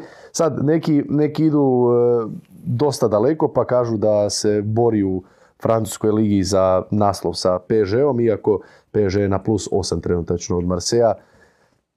Kolike su šanse da će PSG ispustiti? I Hajduk se bori Plus sa Dinamom za naslov Dako da Molić. 8 bodova je ništa. Osam bodova je... E, dobro, ok, ali e, samo što Osijek nema isti broj bodova kao Marseille, na primjer Lens ima isti broj bodova kao i Marseille, tako da A bore se i oni? Ne, pa ne I bori se Monaco Tudor, samo sa 44. PSG-om. sa korporacijom, korporacijom Francuske lige. E, što radi Tudor? Što ima kod Tudora? Da, Znaš šta je dobro? Što smo mi e, ovu temu načeli danas, a ne prošli ponedjeljak. Jer opet bi bila tribina prokletstvo, pričalo nečemu. e, evo ti zaredaju nakon dobrih rezultata, tamo izgube. Tako da jučer su izgubili. Da. E, kiksali su protiv Nice nakon Nice. devet utakmica e, bez poraza. Ono, to je tamo bilo ono, nakon onih vezanih tri, tri poraza u jednom dijelu sezone, ovo je bio četvrti, a ono, Tudor je, mislim da je bilo jedan podatak, ne znam koliko, koliko je to kola bilo odigrano, da je to najbolji rezultat u povijesti ulazaka u prvenstvo, da je svoje najviše bodova u povijesti Marsejevi sezona i ono, stvarno ono što je taj Marseille e, pokazivao je stvarno bilo na, na visokoj razini nisu ti rezultati e, došli ono, slučajno. Ok, Marseille i prošle sezone bilo je na, mjesti, na mjestu koje je vodilo Ligu prvaka, igrali su solidan nogomet i mora se priznati da su se pojačali sa nekim prilično dobrim igračima na početku ove sezone, a i u zimskom prijelaznom roku, ali ono, dotaknut ćemo se od, od, od toga i malo kasnije. Miko? Pa da, u suštini ovo što Korda kaže, taj Marseille ima nekoliko jako dobrih igrača koji jesu u silaznoj putanji, ali ono, Alexis Sanchez, Dimitri Payet, oni su igrači sposobni ubijati. I Tudor to je posložio na svoj način, trojica u zadnjoj liniji, puno trke, direkatan nogomet, ali to su igrači, on je imao, zatekao je bazu koja to može podnijeti, zatekao je bazu koja jako dobro e, odgovara njegovim zahtjevima, koliko god pa je i, e, pa je i ovaj, Sanchez nisu toliko a možemo to slo- slobodno reći, nisu toliko atletični više, nisu toliko voljni trčatni, ne, neće istrčavati neće istrčavati nekakve šprinteve u, u, u dubinu, pa i ne trebaju, jer ostatak momčadi će dovoljno pokriti prostora da njih dvojica mogu odraditi svoj posao s loptom u nogama i mislim da je to, da je to onako dosta dobra simbioza kvalitete i onoga što smo recimo gledali u uh, Hellas Veroni, gdje je ono bilo trka, trka, trka, kvalitete gore, ono, Simeone je mlađi, ako nešto napravi, napravi, a ovdje ipak imaš igrače koji su ono, jednostavno jesu u silaznoj putanji, jesu s razlogom u Marseju, ali su i dalje svjetske njuške. Da, imaš ono, pa, par igrača koji su došli na rub ili upali u francusku reprezentaciju, koji su bili čak i na, na svjetskom prvenstvu i ono koji su, koji su tu u pravimu. Mislim, Klaus mislim da je napunio 30, da ima 30 godina, ali od njega je na desnom toj, desnoj toj bočnoj poziciji dobio jako veliku probojnost. E, ok, neće on probijeti jedan na jedan kroz dribling ili nešto tako, ali dolazi visoko kroz kombinatoriku, opasan centaršut, jako puno sudjeluje u završnici, čak ulazi ono, i nekakve gol, gol šanse, ali mislim da mi je on najbolji asistent, jedan od najboljih asistenata lige. E, od Veretoas je dobio tu nekakvu distribuciju, e, odličnu dugu, dugu loptu s kojom, koji je kroz tu igru i dirigiranje igre Marseja, ta progresivna dodavanja dogurao do francuske reprezentacije, bio je u, u, kadru na ovom svjetskom prvenstvu Guendouzi koji isto tako ono, kroz tu okomitu igru pokazuje da ima dobru dugu loptu, meni osobno... I koji može pokriti hrpu prostora. Da, koji može pokriti hrpu prostora. Meni osobno nikad nije toliko, uh, toliko lego, ali on je isto svojom razinom igre došao do reprezentacije i igrao je u toj reprezentaciji nešto i važniju ulogu nego što je to. Tako da i čak i kad zanemariš te ono, elitne igrače u smislu talenta poput pa ja ili Aleksisa imaš tu nekakvu ono, e, neće reći nižu razinu, ali ono igrače koji su malo više radnici koji obavljaju jako, jako dobar posao ove sezone. E, Bole Barić e, ima jedno pitanje, to ima dva pitanja, jedno je vezano za Oršića, ali ajmo se dotaknuti više ovog dijela o, o Marseju. Kome bi dali veću ocjenu u Marseju Tudoru kao treneru ili sportskom direktoru? Bez obzira na odlučene rezultate, mora se priznati da je dovođenje Genduzija, Klausa, Sančeza i ostalih, pa sada je to i Malinovskog, ispao vrhunski posao za ne prevelike novce. Inače, e, sportski direktor Marseja je Javier Ribalta. Čovjek koji je nekoć bio i vrlo jak i moćan i u Juventusu, i u Manchester Unitedu, i Torinu, Parmi, eto sad od prošlog ljeta mislim da je stigao i u Marseju. Kome ide bolje, kome ide veća ocjena? Definitivno, definitivno je i sportski direktor tu zaslužuje nekakve uh, nekakva spominjanja ovdje, jer što si rekao, ta momčad je dobro kreirana, ta momčad ono, sa, sa, sa bočnim igračima, recimo Klaus kojeg je spomenuo, Korda koji je sjajan u dolascima kad igraš 5-3-2 ili 4 ili 3-4-3 šta god, kako god to, kad igraš sa trojicom u zadnjoj liniji, moraš imati tog beka koji je motoričan, koji može dolaziti, Klaus je takav i još može pogoditi centaršut, može biti konkretan u završnici i onda na temelju toga biraš i trenera. To, ono, to je taj dio koji smo pričali kod Hajduka. Hajduk je doveo trenera koji ima stil igre i koji jasno zna šta želi igrat i dovodiš ga da ti igra to, a ne da igra ovo što su igrali ovi prije njega. Znači s razlogom si doveo baš leku, ali nemaš bočne igrače za njega, nemaš vezne igrače za njega i nemaš bočne stopere za njega. I onda si ga doveo u situaciju da mora s igračima koji nisu za njega, recimo to je ono, mislim da se to pripisuje Albertu Einsteinu, iako je to onako fake news.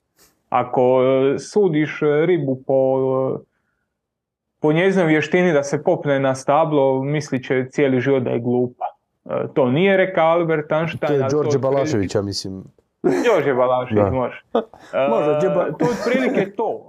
Ako uzmeš Rodrija iz Manchester Citya ili Busquetsa koji igra na top razini čitav život, i staviš ga u Liverpool, čovjek će biti kanta. Prolazit će se kraj njega, e, ubijat će ga kogo stigne. A onda ako uzmeš nekog zadnjeg veznog koji je dobar u pressingu, koji pokriva puno prostora, Idrissa G, uh, Jordan Henderson, igrači koji su ono, Fabinho, igrači koji stvarno mogu i dobiti duel i pokriti gomilu prostora i onda ih staviš u nekakav City ili Barcelonu i oni će izgledati smiješno. Tako da ono, igrači imaju svoje karakteristike, a obećavam da ima dobru poantu, e, cijela ova priča, obećavam. Marseille je prepun tih igrača i ko je doveo Tudora? Doveo ga ovaj sportski direktor. Tako da, ovaj sportski direktor je zaslužan za Tudora. On je dobro isplanirao točno šta ima u momčadi i našao je trenera koji to može iznijeti. I kad se taj Tudor svađao s igračima, i kad je imao kad nije imao podršku javnosti i kad je taj prvi period bio nikakav i stvarno je bilo onako na rubu ekscesa, šta je sportski direktor i ostatak hjerarhije kluba, ali sportski direktor šta je napravio? Zaštitio je trener. Dao mu je dodatnu nekakvu slobodu u radu. I onda kad je postavio čovjek pitanje ko je zaslužniji Tudor ili sportski direktor, pa mislim da oni surađuju sad u nekoj dobroj sinergiji i mislim da su obojica jednako zaslužni. Da jedan i drugi ne bi mogli bez ovog drugog.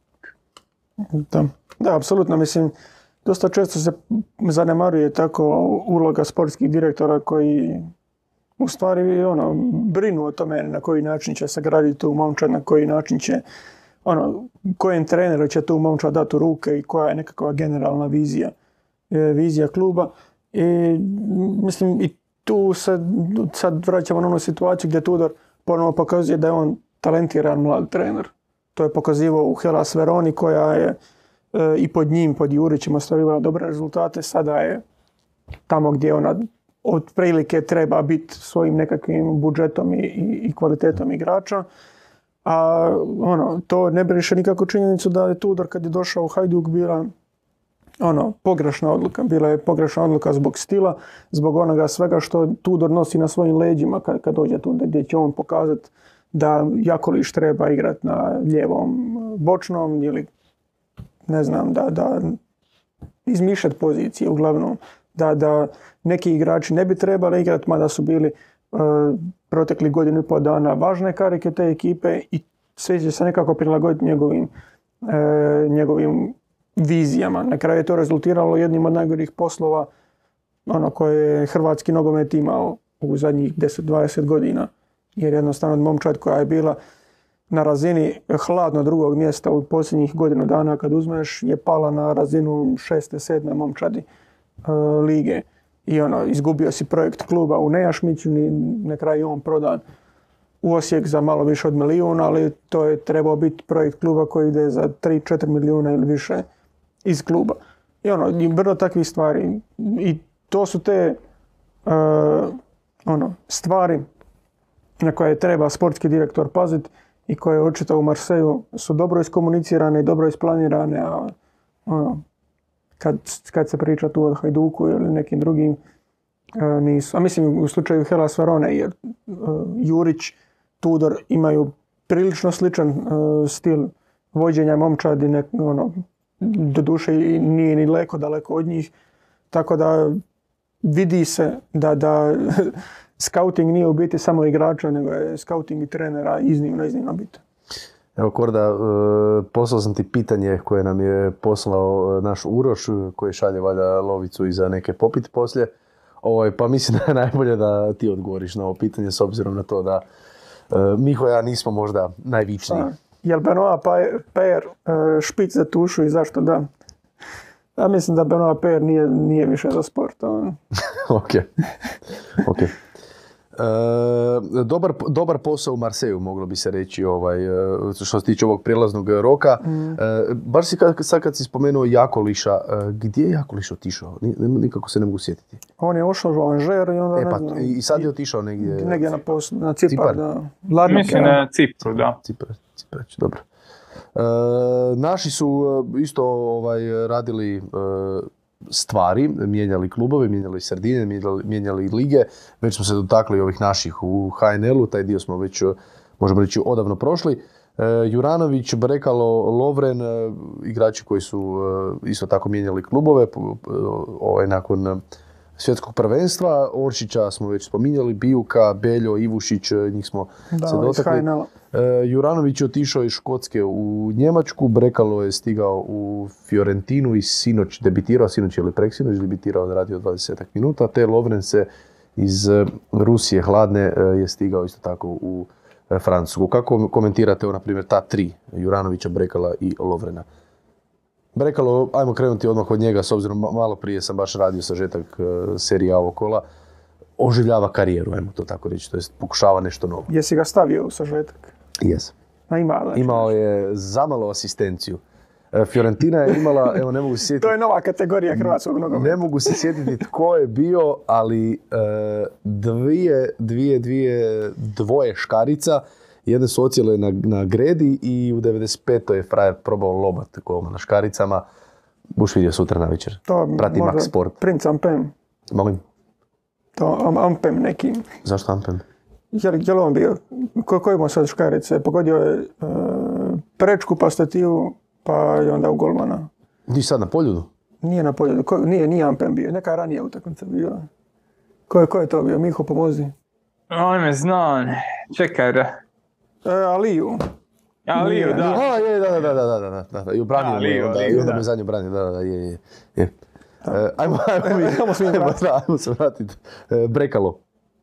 Pa mislim, dobro si rekao, to je nekako spašavanje karijere, vraćanje karijere na, na, pravi, na pravi nekakav kolosijek, jer e, Brekalo je bio praktički trebao biti e, sigurni reprezentativac u nedostatku svih tih nekakvih desnih krila, on kao igrač koji je mogao odraditi to, čak i nekakvu defensivniju ulogu je trebao biti taj. Na kraju pogubio se, nije nikako uhvatio kontinuitet e, nekakvih igara i vratio se kontinuitet u Njemačkoj, vratio se u Italiju gdje je realno igrao svoj najbolji nogomet. Sad, je li Fiorentina klub u kojem će on uspjeti vratiti uspjeti se vratiti na nekakve prave staze, ja se nadam da da.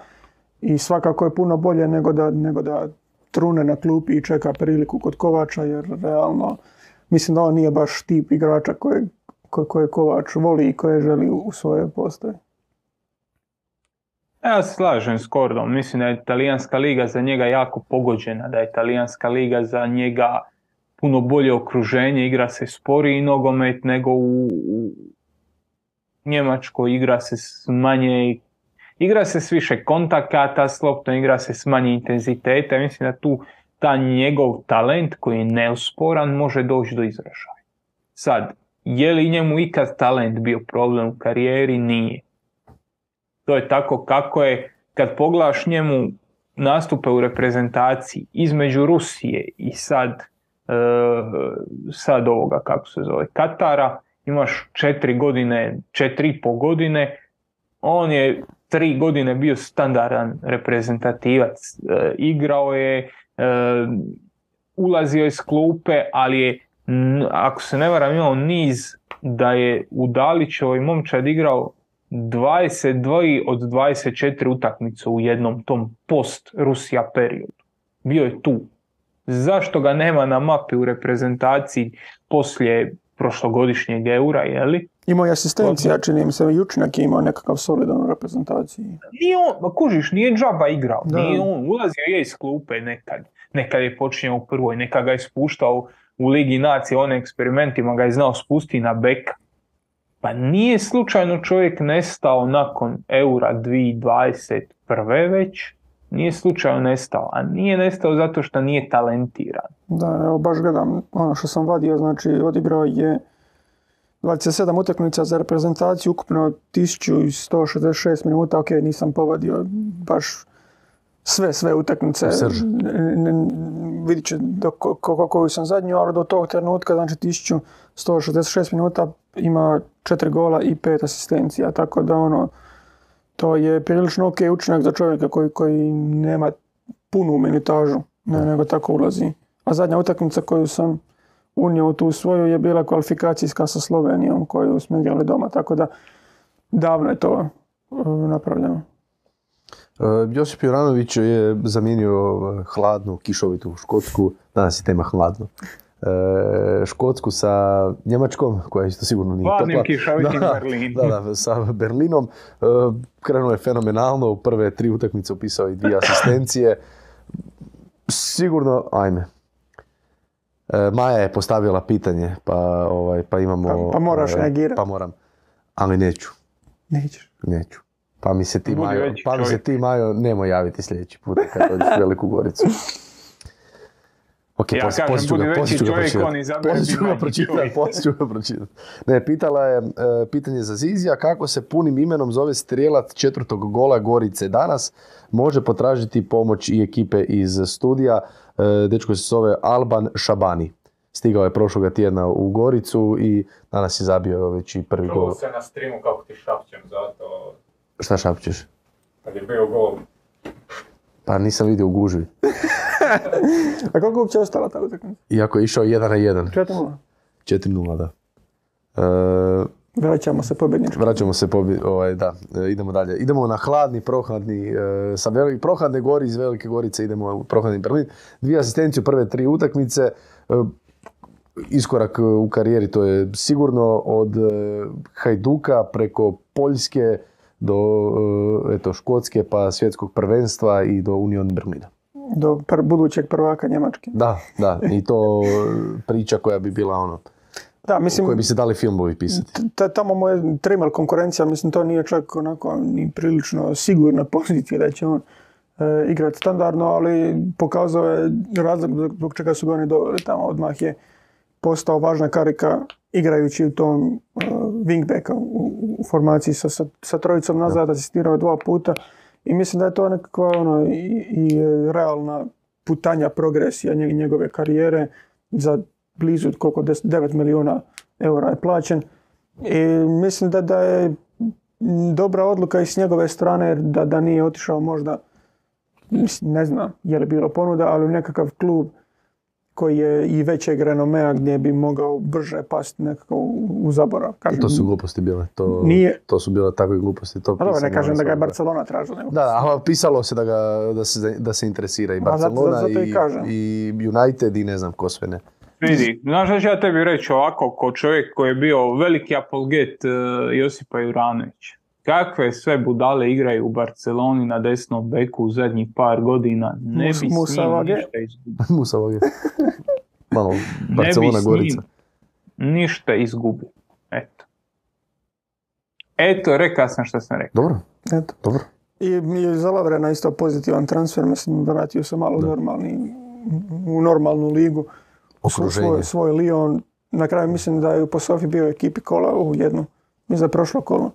Da. Da, mislim da je bio dva već. Da je bio prošlo i da je bio ono kad je tek došao. Nisam siguran do, ali nije bitno. Ja bi se samo volio nadovezati jednom, jednom rečenicom na, na Juranović. Biće proširena rečenica, to je vrlo jasno. ali- Apsolutno. ali nema veze. E, ergo, e, došao je na poziciju na kojoj igra njihov kapetan, Trimel je kapetan momčadi, jedan od ikona te momčadi, znači e, čovjek koji je vođa, koji je lider, koji je važan član te zajednice koja, koju Union Berlin okuplja, tip koji još uvijek dobro igra, koji je prvi asistent momčadi u ovom trenutku u Bundesligi, mislim da ima pet asistencija. I zašto onda oni dovode njega na njegovo mjesto? S druge strane imaš Jo- Josipa Juranovića koji je rekordan transfer za uh, Union Berlin. I tu se opet vraćamo na tu sinergiju. Trener, sportski direktor, nekakva vizija gdje hoćeš razvijati momčad. Trimel je čovjek koji ima i godina i koji treba rotaciju. Znači, atipično za te nekakve bočne pozicije za stopere, Juranović neće igrat non stop. Juranović će malo igrat, malo neće igrat. I to je ovo, ove dvije, tri utakmice. Odigra, asistira, sljedeću sjedi na klupi. Pa onda iduću igra, asistira, pa opet sjedi na klupi. Njih dvojica će se rotirat, bar do kraja sezone, vjerojatno i na početku iduće, a onda će Trimel sve manje i manje gubit važnost, a Juranović će dobivat na važnosti. To je, to je onako kad pogledaš i kad pogledaš kako se kod nas to događa, šta se sve događalo u Rijeci na početku sezone, pa ovo sad u Hajduku, pa i na, u Dinamo ako želiš, jer kad ostaneš bez uh, Oršića, ti više na krilima nemaš takvog igrača koji to može rješavati, pa ti onda minute ne dobiva ni Gabriel Rukavina, uh, itd., itd. Kad to sve pogledaš i onda usporediš sa njima kako oni to rade, onda se malo onako, znaš, bude ti smiješno. Mi smo drugi na svijetu, treći na svijetu, ne mogu iz grupe izaći. Šta radite, momci? Dobro, a šta radi Chelsea? Evo, šta radite momci? Evo, Spending that money. šta radi Chelsea? Baš smo, e, prije nego što su se kamere upalile, baš evo ja sam pitao pitanje, pa je Miho da odgovor da izgleda seksi. A, moje pitanje je bilo e, zašto Mudrik vrijedi 70 plus milijuna? Molim te, cijeli citat je izgleda seksi s loptom. Ne da Izgleda- seksi zbog svoje žute glave. To je I klasični, tako, i tako, klasični, novinarski, izvučeno iz konteksta. Pogledajte što je Mihovil, to, Mihovil Topić, Ne, Mudrik ne, je seksi. ja bi, ja bi, ja bi proširio. Ja i s loptom i bez nje. Uh, ja stvarno dugo, dugo, pitanje je na mjestu. Dečko koji je odigrao šest i pol utakmica za uh, Šahtar vrijedi, aj zaokružit ćemo na 100 milijuna eura. Ali način na koji on ubrzava od nula do maksimuma, o način na koji on vodi loptu, način na koji on osvaja teren s loptom u nogama, ja već dugo, dugo, dugo vremena nisam vidio tako igrača. Praktički od Viniciusa, kad je ono Vinicius tek došao, pa je bio nešto novo, nešto divlje, nešto ludo, sa hrpom svojih mana, ali jesi mu dao loptu u noge, ode. Mudrik je to. Jesi mu dao loptu u noge, on ode. Ne, ne, ne možeš ga uhvatiti. E, Nevjerojatno koliko dobro napada prostor, nevjerojatno koliko je agilan, koliko brzo mijenja smjer i koliko je sposoban sve šta radi raditi u punoj brzini. A, meni je to fascinantno i stvarno od dugo, dugo vremena nije bilo takvog igrača i kad smo pričali o Chelsea prije kad je bila utakmica tjedna pa smo ih imali kod temu, onda je bilo pitanje, vidi, imaš hrpu dobrih igrača, hrpu igrača sličnih karakteristika, hrpu igrača ono koji su Mason Mount, Kai Havertz, mladi, talentirani, čak ono u nekakvoj isprogramiranoj roli u reprezentacijama. A šta ih razlikuje? Šta je nešto što ćeš reći, ok, on je moj čovjek, ja se njega držim. Ništa, oni su tu slični. Joao Felix, Kai Havertz i Mason Mount, sva trojica, glavna karakteristika je kombinatornost između linija, e, dobro snalaženje u međuprostoru. Mudrik nije to. S Mudrikom znaš šta ga, šta, šta ga razlikuje. On je neko kojeg ćeš staviti na krilo i čekat. Pa ćeš ga čekat 60 minuta nekad, prije što napravi nešto, a nekad ćeš ga čekat šest utakmica. Ali si, ali si jasno s njim dobio jedan elitni segment, segment koji je ono top topova, pa ćemo vidjeti, kao što smo vidjeli kod uh, Viniciusa koji je u jednom trenutku ono nadogradio par sitnica, pa je u jednom trenutku eksplodirao i postao konkretan i po dodavanjima, i po asistencijama, i po golovima, a on priče kad hoće li za godinu ili godinu i po dana Mudrik postati to, toliko konkretan kao Vinicius.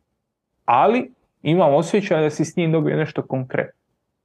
I zato on vrijedi te novce, odnosno zato su ga oni platili te novce. Jer vrijedi te novce, to je gordijski čvor koji će mu ostaviti nerazriješen.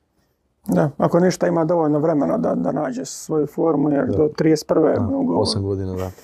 A Enzo Fernandez 120 milijuna. A da, mislim, malo pojačate brojke, ono, čisto da... da, a mislim, ono, stavljen je velik teret brojki na njihovo leđa. Mislim, Enzo je odličan igrač, vidjela se iz Argentinu koliko im je važan, koliko se je promijenila igra Argentine kad je on upao u pr- u prvu postavu nakon prve utakmice. I, ono, i, i sigurno će biti e, nadogradnja na, na Chelsea u veznu liniju. Je li on vredi 120, to možemo se poslužiti ovim Mihinim, jer vredi iko, ali realno po onome što se ono, na tržištu događa i što se može smatrati nekakvim realnim cijenama, to je debelo precijenjeno. Mislim, sad će njemu biti taj teret da mora opravdati to. E, Realno, jedan veznjak nikad golovima i asistencijama neće to Da. moći opravdati. Ono, nećemo od Enza Fernandeza dobiti novog Kevina De Bruynea. On je puno povučeniji igrač e, i neće biti toliko bitan za samu završnicu napada, ali to da će biti e, vrlo važan igrač kao, kao mlad, da je pred njim sigurno nekih ono, 8-9 godina e, vrlo, vrlo dobre razine igranja za Chelsea, to, to sigurno. Dobro, ajmo, ajmo u globalu, sada se ne dotičemo baš svakog igrača koji je Chelsea doveo, s obzirom da ih je doveo koliko, smoricu. Da, u ovom, Manji autobus. Da. E, koji je cilj toga? Što mislite, koji je cilj svega toga? Ja sam čuo neku teoriju ludu pročitao sam kao da kad tad će ih moći opet prodat nekome, kad tad će to biti neka zarada, e, novac ide gore, nogomet e, sve više i više se plaća i da će to u stvari biti, da je to u stvari neki kao dobar biznis plan. Iako kažem, Pa ne znam, mislim, ja sam, jedna od teorija. ja sam negdje vidio da je taj vlasnik tako postupao i drugim sportskim jedinicama koje, koje je uzimao, da je mm, skupljao talent ono, i više nego što mu treba i da je onda polako počelo čišćenje ovoga što mu ne treba. Mislim, u nogometu je to malo onako, ne bi, ne bih rekao da je to uobičajen pristup. Govorili smo malo o tome i kad smo imali temu e, baš o Chelsea i, i dosta ovih igrača koji su oni doveli su im nekakav zalog više za budućnost. Mislim, ok, Enzo ti može već sada pomoći, Mudrik, trebat će mu malo privikavanja, ali može ti sada donijeti nešto. Badje Šil sigurno isto može uh, uletiti u prvu postavu i, i Felix. A Madueke, Gusto, Fofana i Andrej, to su već ono igrači kojima govorimo za dvije godine za nešto. Mislim, Andrej, Andrej Santoš sad uopće nije s Chelseaem, nego je lik je na U20 prvenstvu sa Brazilom. I ono, ti s njim dobivaš, ne znam, veznjaka koji je ono što Englezi vole, ono, ono što je bio, što, što je Lampard imao, što je Scholes imao, što je Gerrard imao, veznjake koji zabijaju puno golova. On je jako dobar u uključivanju iz drugog plana, mislim da je i kao veznjak trenutno na 5 ili 6 golova na tom prvenstvu u 20. Za Vasco de Gamu je sa 17 godina, doduše u seriji B, isto zabio blizu 10 golova. Tako da ono, svatko Brazilski mi je saktaš. tako je. Svako od njih ima nekakav, nekakav e- elitni talent, nešto gdje ga možeš naći i ono, gdje se mogu isprofilirati u puno bolje igrača, ali da je neuobičajeno za nogomet da neko u 330 milijuna eura potroši u zimskom prijelaznom roku, pa sigurno je. Da, E, mislim, mislim da se tu mora uzeti u obzir e, zašto pas sliže jaje, zato što može. E, zašto su oni potrošili te novce, zato što mogu. Je, pravu si, nije bilo potrebno, ali je bilo potrebno. E, oni su Ne, uložili te e, novce. čak da pače, čak sam jako oduševljen. e, ono, ovo je, jako, jako sam pozitivno iznenađen. Ono, svaka čast da si se sjetio. Svaka čast, evo. ne nemoj ga poticati. Da, ne, ne, svaka čast. Ja, sam- ja, sam stvarno, ja stvarno nisam, nisam u šoku, nije da, da, da, da, mi je, da negativno se reagirao. Ovo je bila pozitivna reakcija, samo gledam kako, bravo, Ergo, ergo, e, triper. mogu, u ovom trenutku mogu. Abramović kad dolazio iz kluba, knjigovodstveno je ostavio klub na nuli. Svi ti nekakvi financijski fair play modaliteti, da sad ne ulazimo u prevelike detalje, ali sve ono što je bilo nekakav financijski fair play minus, on je tom prodajom zatvorio, postavljen je klub je praktički prodan sa čistim računima s nekakvom kapitalizacijom. To je poanta svega, kapitalizacija. Oni sad na tim bankovnim računima imaju fina, ono, knjigovodstveno plus, koji prošle godine nisu imali. I prošle godine ne bi mogli potrošiti 300 milijuna igrača, čak ni sa ovakvim amortizacijama, to smo zadnji put objašnjavali ili prezadnji kad je bilo. Znači igrač koji je 100 milijuna, ti ga potpišeš na 8 godina, ti si ga zapravo potpisao na 12 milijuna po sezoni i onda ne probijaš financijski fair play. E, čak i bez toga oni, odnosno čak i sa tim modelom, oni ne bi mogli potpisati ovoliko igrača ove sezone. Ovoliko igrača na, na ovom e, zimskom roku. On njima ostaju čiste knjige i te čiste knjige traju godinu dana, ne više. Poslije toga će se opet zavrtiti sve to, potrošit će se ta kapitalna investicija, bla, bla, bla. I za godinu dana ti više nećeš moći dovesti 3000 igrača za milijardu novaca. Možeš ti imati te novce. Vlasnik Chelsea ima te novce i sad i za godinu dana i za pet godina. Isto tako kao što vlasnik bilo kojeg premijer kluba ima 120 milijuna koje može izvaditi iz džepa i reći evo dovedi mi bilo koga. Ne može svako to provući kroz knjige. Oni su mogli provući kroz knjige i iskoristili su tu priliku. Sad ćemo vidjeti koliko će tih igrača, što si rekao, koliko će dobiti nekakav return za njih, koliko će dobiti financijski povratak, koliko će neko isplatiti se jednostavno time što je ekstra igrač i igrač će u Chelsea idućih 10 godina. Ali jednostavno jedinstven je trenutak u povijesti da ne bi iskoristili i doveli 4000 igrača. ako mogu. Uh, ajde da se malo maknemo od Chelsea, baš da nije tema samo Chelsea, s obzirom da smo spomenuli uh, da je tema transferi. Uh, bilo ih je dosta, pa opet ne treba rovati baš po svakome detaljno. Ajmo ovako uh, postaviti nekako naj, najugodnija iznenađenja, najneugodnija iznenađenja, po vama najbolji transferi, po vama najbolje priče, što za igrača, što za klub, tipa Cancelo evo, u Bayernu, Da, da, ako pričamo ono najšokantnijem E, tako. transferu. Jer ono, to da je je, bilo, da je jedan clickbait. da, to je Pogledajte što je rekao Josip Korda. potpuno bilo neočekivano. Mislim, ok, sad u pozadini toga na kraju je bio sukob sa Pepom Guardiolom i prilično ekspresno se riješilo to. Ono, za dva dana je on već bio na putu za Minhen i Prohladni Minhen. mislim da je to da je Bayern e, dobio prilično dobro pojačanje e, na toj desnoj strani. Naš Da. Stanišić, bože moj, nije. Dobio malo, malo prejaku konkurenciju, ali ono, Cancelo i, na- i može igrati i na, i na lijevoj i na desnoj strani i već u prvim utakmicama je pokazao da može biti e, vrlo važan asistent i on, važan igrač tog Bayerna. Sad, City je tu izgubio kvalitetu i vidimo da City rezultatima baš e, ne prati ono što su sami sebi nekako e, nekakav trend postavili i sad je i Holland navodno nezadovoljan.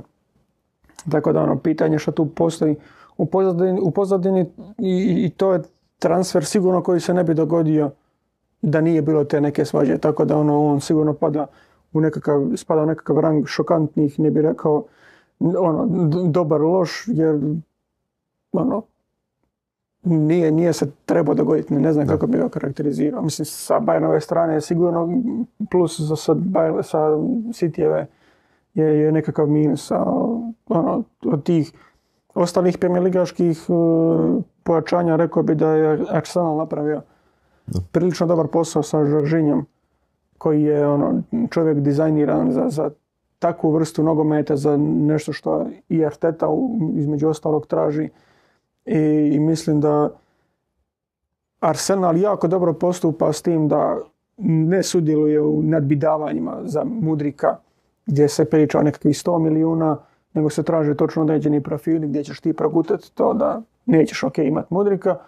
Pomijat ćemo se sa Trosarom. Trosar je prilično dobro pogođen igrač kojeg si imao prilike gledati u Brightonu gdje je igrao odlično, znaš što ti donosi sa, sa Žinjom isto tako dobivaš odličnog organizatora igre, nešto što ono, što smo i naglašavali da, da i Arsenalu nedostaje ta nekakva dubina nekog koga možeš i zamijeniti iz vezne linije i, i s te strane ovaj prijelazni rok mislim da je za Arsenal isto prošao jako, jako dobro. Miho? Pa ajde, kad bi već morao birat najbolji transfer, ali ono baš jednom riječu najbolji mislim da je Cancelo u Bayern, da je to baš win-win. Pavard ne želi igrat naprijed, e, odnosno ne želi igrat beka, želi igrat stopera, bla bla bla bla bla. E, Mazrui ima problem sa srcem nakon što je prebolio koronavirus, nepoznato je kad će se vratiti. E, Stanišić realno nije, ni Pavar ni Stanišić nisu profil igrača koji nude igru prema naprijed i Cancelo se tu uklapa. Ono. Cancelo je novo oružje koje, koje e, Bayern ima i mislim da je to može biti vrlo lako presudna točka u osvajanju Lige prvaka, jer ti ovaj Bayern koji je bio do ovog trenutka, znaš, neće me kazniti s desne strane. S desne strane mogu zatvorit, mogu se kockat, jer ako me Pavar ili Stanišić ubiju centaršutom ili povratnom loptom, jebi ga, nisam imao sreće. Na kancelu se ne možeš kockat i on je tu ono. Ja mislim da je velik plus. Uh, Žoržinja je već spomenuo Korda, uh, fu, fu, fu. sad ko još mi ostaje, ko još mi ostaje, Mislim, Sabi, Mislim da je- Sabicer je dobro, do, dobra posudba. Ono, brzinsko rješenje. ok. Ok, ja se slažem s tim. Uh, Sabicer je to šta je i to to. Uh, ostalo mi je još nešto o čemu sam... Da nije možda neko negativno. A da, uh, Cody Gakpo. Meni je on, nije neki novac, odnosno nije neki novac. Jej, solidne su to love, ali kad pogledaš Mudrika, kad pogledaš Antonija u, uh, kako se zove, United, u Unitedu za 100 milijuna eura, Gakpo nije plaćen nek, neki keš preveliki, ali mene ono što on radi je razočarenje. Znači, doslovno, ja od njega još nisam u Liverpoolu vidio gotovo pa ništa i to, je, to mi se čini da je veliki minus.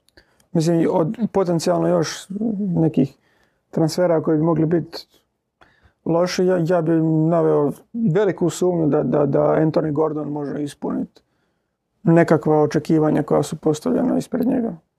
Mislim da, da on ni u Evertonu nije nudio nešto ekstra. Ok, ne bih rekao da je on povezan s tim da je Everton dole od nul ljestvice i da je to nekav razlog, ali u takvoj ekipi ti kao nekakav ono, ofenzivni veznjak, ka- kao neko ko je orijentiran prema napadu, nemaš nekakav output. Čak ni, ni u vidu ne golovi, asistencija ili nešto, nego ti nemaš neku svoju ono, karakteristiku zbog koje bi bio među najboljim igračima lige u nekom segmentu. I mislim da bi se s njim opet moglo dogoditi ono da je to jedan Englez koji se eto, precijenio malo u, u kvaliteti i da je Newcastle, New- Newcastle mogao tih 45 milijuna i malo bolje potrošiti. A dosad su postavili standard da su ono, pogađali s igračima. Gle, možda bude i on pogođen, možda sam u krivu, ali, ali u ovom trenutku ja ne bi, ne bi dao za njega taj novac. E, Bole Barić, Znaš koji, znaš koji, sorry, znaš koji još ovako isto, kad pričamo o Bayernu, isto veliki plus. Uh, Jan Zomer za smiješnu cifru si dobio Da. top vratara u trenutku kad ti je Da. vratar on, nužno. Posvađao si se sa Tonijem Tapalovićem, e, automatski si se posvađao i sa Manuelom Neuerom i sve to stoji, ali tako golmana dobi za toliko malo novaca, to je... e, Bole Barić ima jedno pitanje, pozdrav svima. Zanima me vaše mišljenje o statusu Oršića u Southamptonu, pogotovo nakon što su doveli i Sulemanu iz Rena na njegovu poziciju.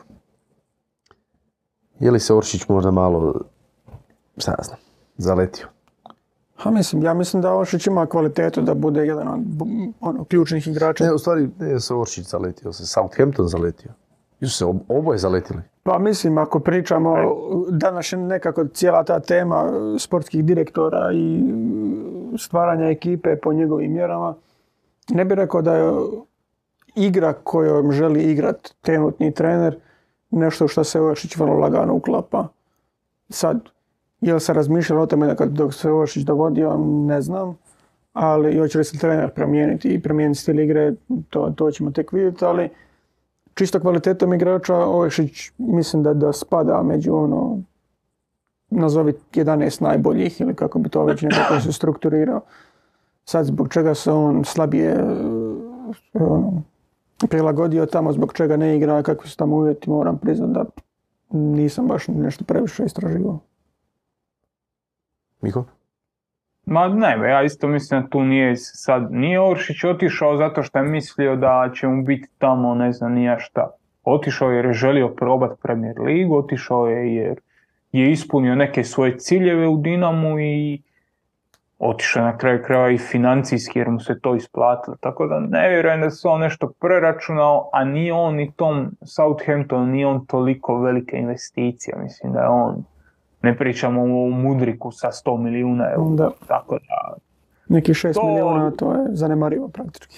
to oni sebi mogu, to oni sebi mogu dopustiti. Na kraju krajeva Wolverhampton je doveo, doveo Sarabiju za slične novce. Ono, Bo, Bormut se razbacivo. Da, ni, ni, nije to sad ono da je to financijski. Je li se prevario, je li, je, je li, je li krio procijenio, ja mislim da će on do kraja sezone naći svoje mjesto u prvih 11 i ovo, ovo što je, mislim da njegov trener neće izdržati nešto predugo, ajde pa, pa će doći drugi pa će mu dati šansu. Da. E, s obzirom da ova tema je navedena transferi, a da nigdje nije navedeno e, o kojim transferima je riječ, moja puna podrška ide Dallas Mavericksima. Ajme, majko. E, vidiš, imao sam ovu majicu prije dva tjedna na podcastu, pa ju nisam prezentirao. Ovaj, e, bili su mi... Ja sam mislio da ispod imaš jako što smo ti dali. u branju je. E, a molim? Obje. Obje, da. E, ne, ne, volim kad je nova odjeća, ne volim odmah to stavljati na sebe, onda... e, Ovaj, e, roditelji su bili, kao prvo e, priča, roditelji su bili u Americi u Dallasu na utakmici Dallasa i Nixa. To je ona večer kad je Dončić poludio, imao 60, 20, 10. I eto, ko za vraga, dvoje ljudi koje uopće ne zanima košarka, koje ne zanima NBA i našli se na jednoj od povijesnih utakmica NBA. Naravno, ovaj, e, moja majka je za vrijeme utakmice hodala po centru, po dvorani i tražila majice za mene i brata. Pa je eto tako ovu, ovu majicu piknula u, u, u, u, u, centru, u, ovaj, u dvorani. e, Kao i Brat je prvi, prvi birao, pretpostavljam. Molim, ne, ne, ne, ne. Dob, mislim da smo dobili iste čak. E, e, I ova, ova vesta isto ovaj, od tamo. E, I kao navijač Nixa podržavam raspad u Brooklynu, ali kao ljubitelj Irvinga, to jest kao ne hater Irvinga, podržavam i taj trade u Dallas i mislim da će Dallas, da ne kažem šta, majke sad svima i svi koji govore treba će im dvije lopte, šta će Irving i Dončić zajedno. Irving je igrao već i sa Jamesom e, i, u toj ekipi je bio i Kevin Love i tako je osvojili su i prsten zajedno. Tako da... A e, mislim, treba će im dvije lopte. Treba će im jedna lopta jer Irving neće igrat.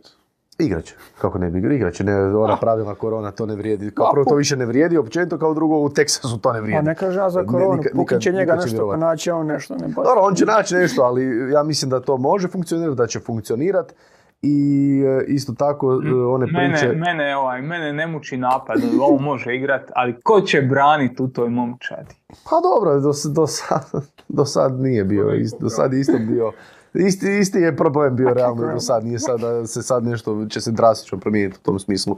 Ovaj, e, imaš, imaš čovjeka koji ti sad može zabiti svaku večer 30, podijeli 10 asistencija, to do sad nisi imao. Branson nije bio prošle sezone taj igrač, tako da te usporedbe isto nemaju previše smisla. Irving je ipak klasa, jedan od najboljih svih vremena na svojoj poziciji, tako da te usporedbe su sasvim e, bez veze i glupe. Dobro, I evo, mislim. puna podrška Dallasu koji mi je drag, isto tako i Dončić mi je drag i ovaj i eto, evo, evo da ja ispunim svoj. Najboljih svih vremena. i- Jedan od najboljih svih vremena na svojoj poziciji. Pa dobro, ali koliko onda smatraš, ako je to 40 moguće. Hoćemo otvoriti tu temu? Pa ne, evo, znači, ako, ako, ćemo, ako ćemo poziciju playmakera, ako ćemo poziciju jedinice po pitanju e, scoringa, po pitanju zabijanja, sigurno je među u vrhu. Znači, ko- Pa- koliko, godina, koliko godina je na toj Daj, vrhunskoj daj, razini? daj nam broju. Među Ne, pa evo, evo, u ovo, 5, 10, 100. evo, ne, ne, ne, pa uzmi samo ovu generaciju. E, s obzirom da, na to da ja ne štujem ove generacije prijašnje, da nemam nikakvog respekta prema e, 60-ima, Prema 50-ima tamo nekom tako, da. Oskaru Robertsonu. Znači, tipa od, e, ok, nije, ajde sad je ovo ispalo dosta bezobrazno, ali dobro, ovaj, e, tipa, evo, ajmo, samo, ajmo se držati samo 21. stoljeća. Ok. Top, top, top 5 po, U. po all- all around e, Znači, napadačkom e, arsenalu. Imaš Kida, imaš Nash, imaš Dobro. njegove generaciji Jamesa Hardena, imaš Chrisa Paula. Ne, dobro, ne, ne, ne, govorimo o... Harden opet ne spada u tu, ok, poslije se pretvorio u tu, ne, u tu nekakvog playmakera, ali opet u jedinicu, ali opet njega ne bi svrstao samo među to, njega bi svrstao i 1, 2 i tako. Ali dobro, ok, ajmo dalje. Ja bi stavio, ja bi opet imao Irvinga prije nego, na primjer, Krisa Paula, on mi ide na živce. ali dobro, ali nije bitno jel te ide na živce ili ne. Mislim, ono, čemu Ne, pre... dobro, ok, sve to, sve, mislim. Mi- mislim, pa upitno je, da. Meni je meni isto, jel Derrick Rose veći od njega, St- Steph Curry ne, nećemo ni nije, spominjati. nije, ne, koliko, koliko, ok, Kari, Znači, evo, koliko, koliko ajmo godina, uzeti ove koji su neupitni. koliko godina Irving radi ovo što radi na ovoj razini? Ali, Ajmo ali, uzeti- ali šta radi? ove Derrick, Derrick Rose mi je draži sto puta igrač i mo- moguće da je bio bolji u svojem prajmu, ali čovjek je igrao ozbiljnu košarku 3-4 godine do ozljede, nažalost i to je jedna od najvećih tragedija sportska, ali Ne možeš ga stavljati među... Kyrie Irving do, do dolaska Lebrona na zlatu Kev se nije spojio 20 pobjeda u sezoni. Dobro, ok, sad to su druge stvari. Ja sam, ja sam govorio o scoringu, asiste, asistiranju, Dobro, o da. napadačkom arsenalu. Znači, od o napadačkoj 2000 igri. na. Onda može Od Steve, 2000 Steve na Nash nije osvojio niti jedan naslov prvaka. Ne, ne, ne, Možemo ne, ne, tako, ne, osvojio ne, dva MVP-a. ne, ne tražim ja naslov prvaka, ja tražim nešto. Znači, Od nešto napravi 2000 sam. Ball handling. Od Jedan, 2000 jedan od na sigurno najboljih svih Stane, ajde, ajde Miha. Može, 2000 na ovamo. ajde. Iverson, Može. Nash. A stani, kako, kako ti Iverson može biti, uh, mislim, ja se Pa slažem. zato što ja znam šta on misli. Ali mi Ha- Harden i. Iverson je i- isti vrag. A nije Iverson je mali, Harden je velik. Da. Dobro, E pa, dobro, ajde. ja kužim mog brata. Zoran Planinić. Zoran Planinić je dvojka, objektivno. Dalje. E, šta smo, na koga smo nabrojili? Neša i... Ne, Škid tu ulazi. Ali opet, ajde, to su već i 90. ajde, ali dobro, ajde. Igrao je do prije 10 I Chris godina. Paul je peti. Dobro. Znači to je već da nije u top 5. Dobro, Bez da tražimo ikoga dalje. dobro. Dobro, okej. Samo Ali to je, ti evo, to je, opet se vraćamo na ono od prije, e, od prošlog tjedna. To je sve subjektivno. Meni je, meni je, je subjektivno, meni je Kyrie Irving e, draži bolji igrač od, na primjer, Krisa Pola. Ja bih rađe imao Irvinga u svojoj ekipi nego Krisa Pola. Ja. Što ne znači da bi vi. Ali dobro, mislim... Ok. A ima ljudi koji se bodu u venu dopod, pa ne znači da, da su u pravu. To je glupost. To je isto to, glupost. to je baš drago. To je isto glupost. Šta je, onda, onda ako ćemo gledati to po nekakvim tim stvarima šta su napravili u svojoj karijeri, šta je Chris Paul napravio u svojoj karijeri? Pa bio je All NBA vjerojatno tri puta više puta nego Irving bio u All defensivnoj ekipi Ok, šest, sedam puta, možda i više, nemam ok, pojma. onda možemo, ja mogu reći Kyrie Irving je osvojio naslov prvaka. Pa dobro, Možeš. prvaka. kako- I apsolutno si u pravu. E, pa da. Chris I je apsolutno je- olimpijsko zlato. apsolut- pa Irving, ja mislim isto. Jel dva? 2012. Je li bio Irving 2012? Mislim da je. Nisam baš siguran da bi bio i 12. 2012. 2016. Jedne godine je bio. Ja, znaš šta je neupitno na Kairijovoj strani? Ali baš ono, all time. Snimio je top reklamu. Najbolju reklamu ikad. Uncle Drew. Uncle, dobro. Uncle Drew. Kaj je ono stari i, i hupsa sa Young Ne Blood. mislio sam da ćeš ići na nešto, na cijepljenje ili takve neke stvari. Ovaj. Ne, To. Ne, stvorio je, stvorio užasan imidž o sebi i da je budala je i da to šta radi, šta je izgubio iz sponzorstva. Mi volimo budale. Je, ali ja ga, ja ga obožavam. Meni je, meni je jedan od eh, top Ne, po- igrača. po po skillsetu- po potezu to da šta ima, šta Ok. može zabiti, kako može zabiti, kako može asistirati. Da je, da je bolesno pojačanje za danas, ja mislim da je. Veće pojačanje nego evo Chris Paul što bi bio u, u ovom trenutku. Ha dobro, u ovom trenutku. Ne, ne, ne, mladi Chris Paul. Ajmo uzeti Chris Paul od prije 10 godina i staviti ga Znaš šta je Chris Paul od prije 10 e, godina? Dončića. Ja mislim da ne. Dobro, dobro, nećemo. Ne, Ugasi stream. ne, nećemo, nećemo. Ja ne volim Chrisa Paula. A nije bitno jel ga voliš ili ne voliš. Ne, ne cijenim ga, ne cijenim ga. Uopće, uopće ga ne cijenim, ne cijenim ga kao igrača, ne. To je to. Dobro. Floper. Evo.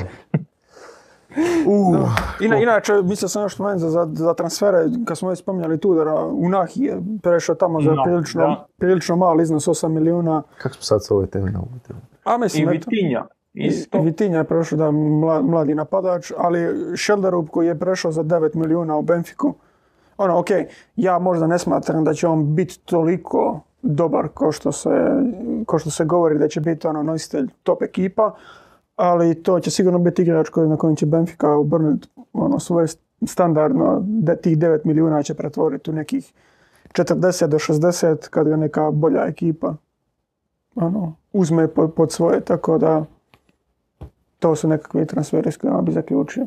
A ovo pitanje veličine playmakera, to je onda očito neka, neka dublja priča i vrednovanje. Jer mislim da volio ti ne volio Krisa Pola, mislim da to koliko ga ne poštuješ nije baš u redu. Ne, ne, ok, gdje god je došao učinio je svoju ekipu boljom, e, gdje god je bio je taj, ta ekipa bi doživjela skok, e, po- pozitivan skok i e, to brojke same dokazuju i to, ali jedno- ja, Ja ga, Ne ne, organski. ja ga da, ja ga ne volim i to je to. I to ja ga neću nikad staviti među svoje Da najdraže igrače i najbolje igrače.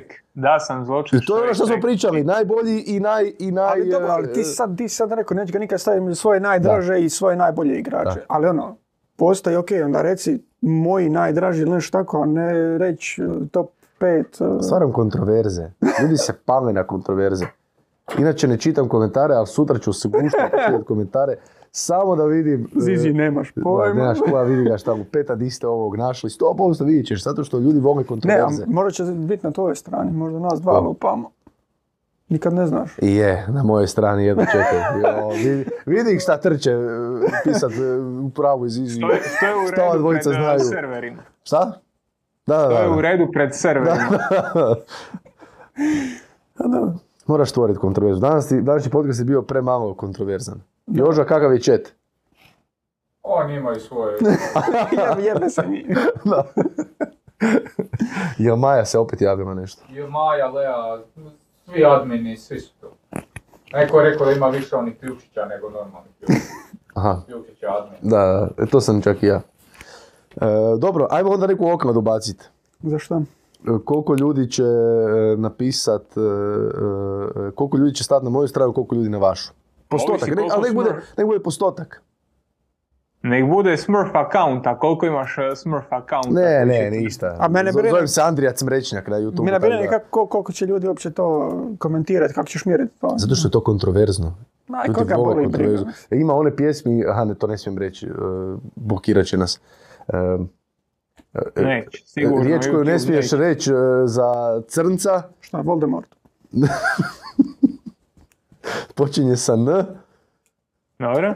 In Paris, ona pjesma od uh, Dobro. Jay-Z-a. To je, to je iz filma uzeno, uzetog uh, Will Ferrell glumi uh, uh, Sa Kevinom Hartom, ono što. Ma ne, joj. to je baš to, kao da je kontroverzno, da to ljudi vole, kao to, to, da- to ih pokreće, sad, to je, do, ja mislim da je to doslovni čak prijevod. Tako da bit će komentara. Moramo biti kontroverzni. Moramo nešto Da. reći da, da se neko nakači. Ajmo, postoci. Tribina furka. Ja kažem 95% za vas, 5% za mene. I to ću mamu natjerati. da da, da bi to ostvarilo treba biti 20 komentara o tome. Ja stavljam da će biti manje od 5 komentara o tome. Manje, manje od pet komentara. Miho? Ja stavljam da je Westbrook bolji igrač od, Ne, od ne. Irving. Dobro, ti, ti si ispod, Miho ne igra. MVP. Miho ne igra. MVP!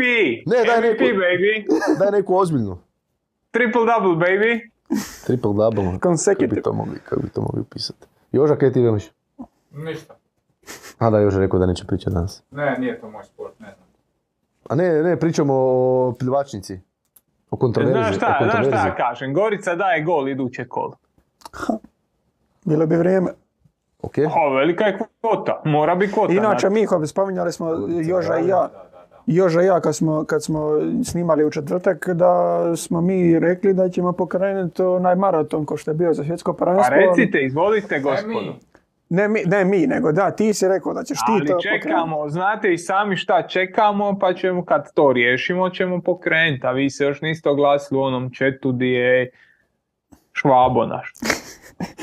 Dobro, eto, napisat ću onda danas. Šta je maraton? Pa znaš ono što smo za svjetsko No, imali k- ono kla- kladionicu kao. Pa da u biti i za Hajnal tako nešto uvedemo, pa da imamo dobro. parove. To je bilo dobro.